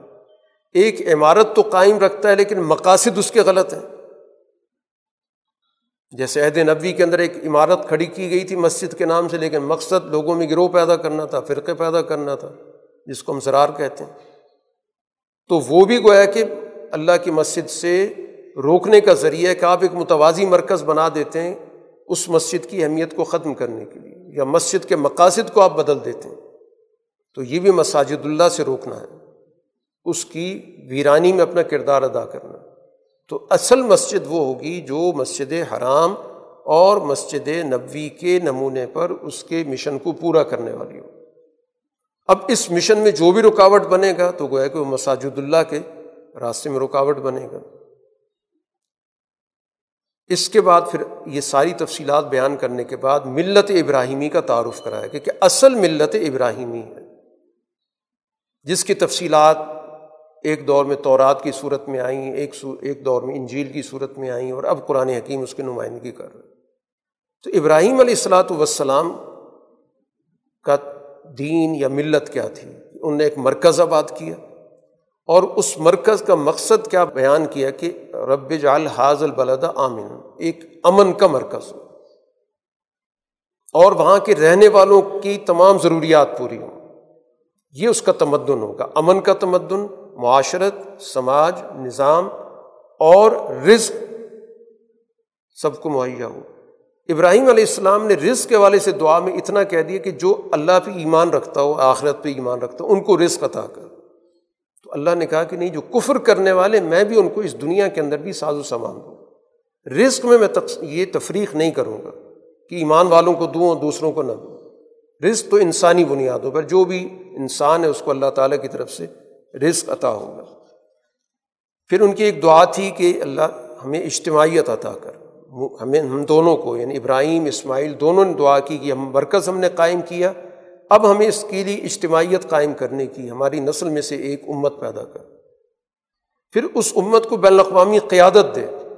یہ رسول اللہ صلی اللہ علیہ وسلم کی بیست کی طرف اشارہ ہے کہ وہ قیادت پیدا ہو جو کتاب اللہ کی سے لوگوں کو آگاہ کرے، شعور پیدا کرے، اس پہ تعلیم دے، اس پہ تربیت کرے، ان کو شریعت سکھائے، ان کو حکمت سکھائے، ان کو طریقت سکھائے، ان کا تزکیہ کرے۔ ایک ایسی جماعت اس نبی کے ذریعے پیدا ہو۔ تو اللہ تعالیٰ نے اس دعا کو قبول کیا اور اس پارے کے آخر میں ذکر کیا جا رہا ہے ملت ابراہیمی کا، کہ ملت ابراہیمی شعور کی ملت جو اس سے انحراف کرے گا تو وہ حماقت ہے، بے وقوفی ہے، بے شعوری۔ ایک اصولی بات سمجھا دی گئی۔ اسی وجہ سے رسول اللہ صلی اللہ علیہ وسلم کہ دل میں اللہ نے یہ بات ڈالی کہ بیت اللہ کو مرکز بننا چاہیے۔ اس سے پہلے بیت المقدس کی طرف رخ کرنے کا حکم رہا ایک عرصے تک۔ اس کا بھی ایک مقصد تھا کہ جو لوگ بیت المقدس سے جڑے ہوئے ہیں، ان کی دلداری کی جائے، ان کو اپنے قریب لایا جائے، ان کو بتایا جائے کہ ہم ایک دین پر ہیں، ہم پچھلی امتوں کی، پچھلی ملتوں کی کا احترام کرنے والے ہیں۔ اس طرح گویا کہ ان سے انسیت پیدا کی گئی۔ لیکن اصل مقصد تو بین الاقوامی تھا، تو بین الاقوامیت کے لیے مرکز بیت اللہ سب سے زیادہ موضوع کہ ابراہیم علیہ السلام نے اسی مقصد کے لیے قائم کیا۔ تو جب بیت اللہ کی تحویل ہوئی یعنی بیت المقدس سے بیت اللہ کی طرف رخ کرنے کا حکم دیا گیا، تو اس موقع پر کچھ لوگوں نے باتیں بنائیں، خاص طور پہ تورات سے منسوب لوگوں نے۔ قرآن نے اس کا بھی ذکر کی یہ صفا احمد لوگ ہیں۔ جو ملت ابراہیمی کا شعور رکھتا ہے، اس کو کبھی بھی تحویل قبلہ پہ کوئی سوال نہیں ہوگا۔ کیونکہ ابراہیمی ملت کی اساس تو بیت اللہ ہے۔ اب ایک طرف کہتے ہیں ہم ابراہیم کے راستے پر ہیں، دوسری طرف قبلے کی تحویل پر اعتراض کرتے ہیں، تو احمد لوگ ہوئے، بے شعور لوگ ہوئے۔ اور پھر اس ملت کا اللہ تعالیٰ نے کام رسول اللہ صلی اللہ علیہ وسلم کی جماعت سے لینا ہے۔ تو اس کی امت وسط کی ضرورت ہے۔ امت وسط اس مرکز سے تعلق کے ذریعے پیدا ہوگی ایک معتدل امت کہ جو اس دنیا کے اندر تمام انسانیت کے حوالے سے قیادت کا کردار ادا کر سکے۔ کل انسانیت کے لیے نمونہ بنے۔ شہدا الناس۔ اس لیے ضروری تھا کہ بیت اللہ کو مرکز بنایا جائے۔ اس لیے پھر رسول اللہ صلی اللہ علیہ وسلم کو اور آپ کی جماعت کو حکم دیا گیا۔ کہ آپ بیت اللہ کی طرف رخ کر کے آئندہ سے نماز پڑھیں۔ باقی یہ کہ یہ لوگ جانتے ہیں کہ آپ جو کچھ کر رہے ہیں، یہ حق ہے۔ لیا علمون ان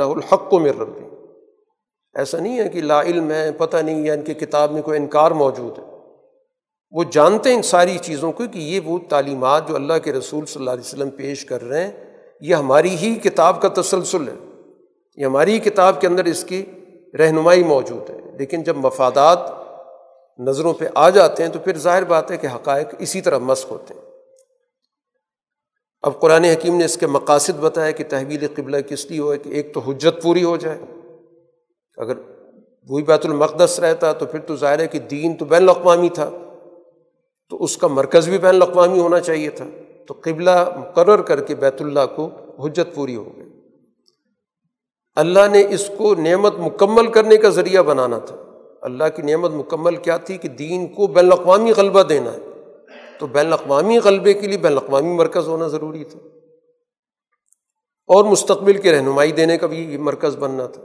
اس لیے بھی اللہ تعالیٰ نے اس کا انتخاب کیا اللہ کن تحتدون اور پھر ابراہیم علیہ السلاۃ والسلام نے جو دعا کی تھی کہ ایک ایسے رسول کی بے ست ہو جو کتاب اللہ کا شعور دے، تعلیم دے، تزکیہ کرے، تو اس دعا کی قبولیت بھی اسی طرح ہو سکتی تھی۔ تو اس لیے بیت اللہ کی بطور قبلہ جو اس کی تعیناتی اس کا فیصلہ ہوا ہے، تو یہ تو در حقیقت پچھلی کتابوں کی تعلیمات کا تقاضا بھی ہے، ملت ابراہیمی کا تقاضا بھی ہے۔ اب اس ملت پر عمل کرنے کے لیے جو تربیتی نظام دیا جا رہا ہے، وہ ذکر کا ہے کہ اللہ سے تعلق جوڑو، شکر کا ہے، جو نعمتیں ہیں، ان کا صحیح طور پہ حق ادا کرو۔ ان نعمتوں میں باقی لوگوں کو شریک کرو۔ اس کے بغیر شکر نہیں ہوتا شکر کا مطلب ہے کسی چیز کی قدر دانی کسی چیز کو سمجھنا۔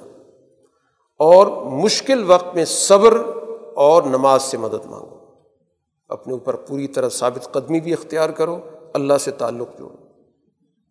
اور شاعر اللہ کی تعظیم کرو، جو اس دنیا کے اندر اللہ کی عظمت جن کے ذریعے ظاہر ہوتی ہے، جیسے کتاب اللہ ہے، رسول اللہ صلی اللہ علیہ وسلم کی ذات ہے بیت اللہ ہے، بیت اللہ کے ساتھ یہ سارا ماحول جیسے قرآن حکیم نے یہاں صفا مربع کا ذکر کیا۔ وہ تعظیم و شاعر اللہ کے اندر آتا ہے۔ اور پھر نماز، یہ بھی شاعر اللہ میں سے۔ ان کی گویا کہ عظمت اپنے دلوں کے اندر پیدا کر۔ اس کے بعد قرآن حکیم نے وسائل زندگی کا تعارف کرایا جو اللہ نے اس دنیا میں پیدا کی ہے زمین و آسمان کی صورت میں بحری، بردی راستوں کی صورت میں تجارت کا ایک پورا کا پورا نظام قائم کیا ہے۔ ہواؤں کا نظام ہے جس کے ذریعے دنیا کے اندر آج بڑا کام لیا جا رہا ہے۔ بادبانی نظام پورا اس سے استفادہ کیا جا رہا ہے۔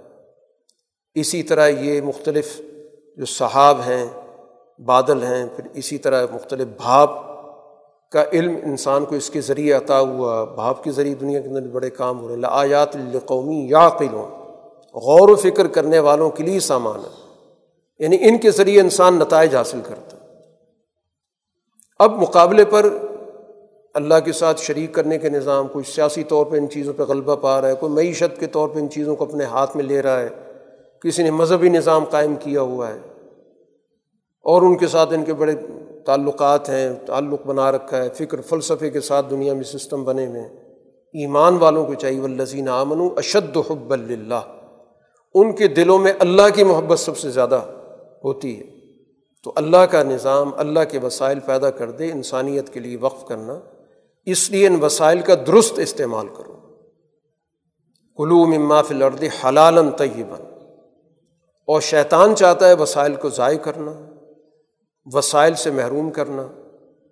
انفرادی حوث کا شیطانی نظام ہے، وفادات کا نظام ہے، جس کو قرآن کہتا ہے یا مرکم بسو الفاشا کیا چیز ہے؟ وہ انفرادی حوث اور نفسانی خواہشات۔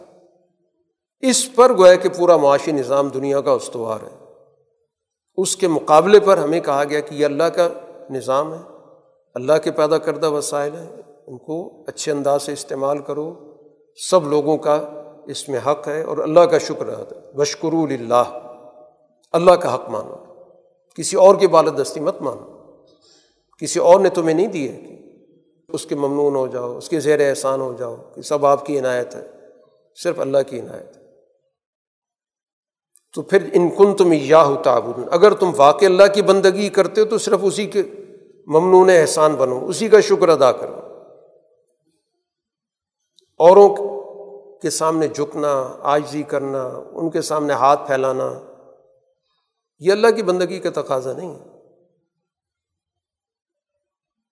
اختتام پر قرآن حکیم نے اہل علم کو بات سمجھائی ہے کہ کتمان نہ کریں، اللہ کی آیات کو چھپائیں نہیں۔ سچی بات صحیح صحیح بتائیں۔ یہ جو بڑا منتخب قسم کی سچائی ہوتی ہے سلیکٹڈ قسم کی کچھ بتانی ہے، کچھ یہ کتمان آیت ہے۔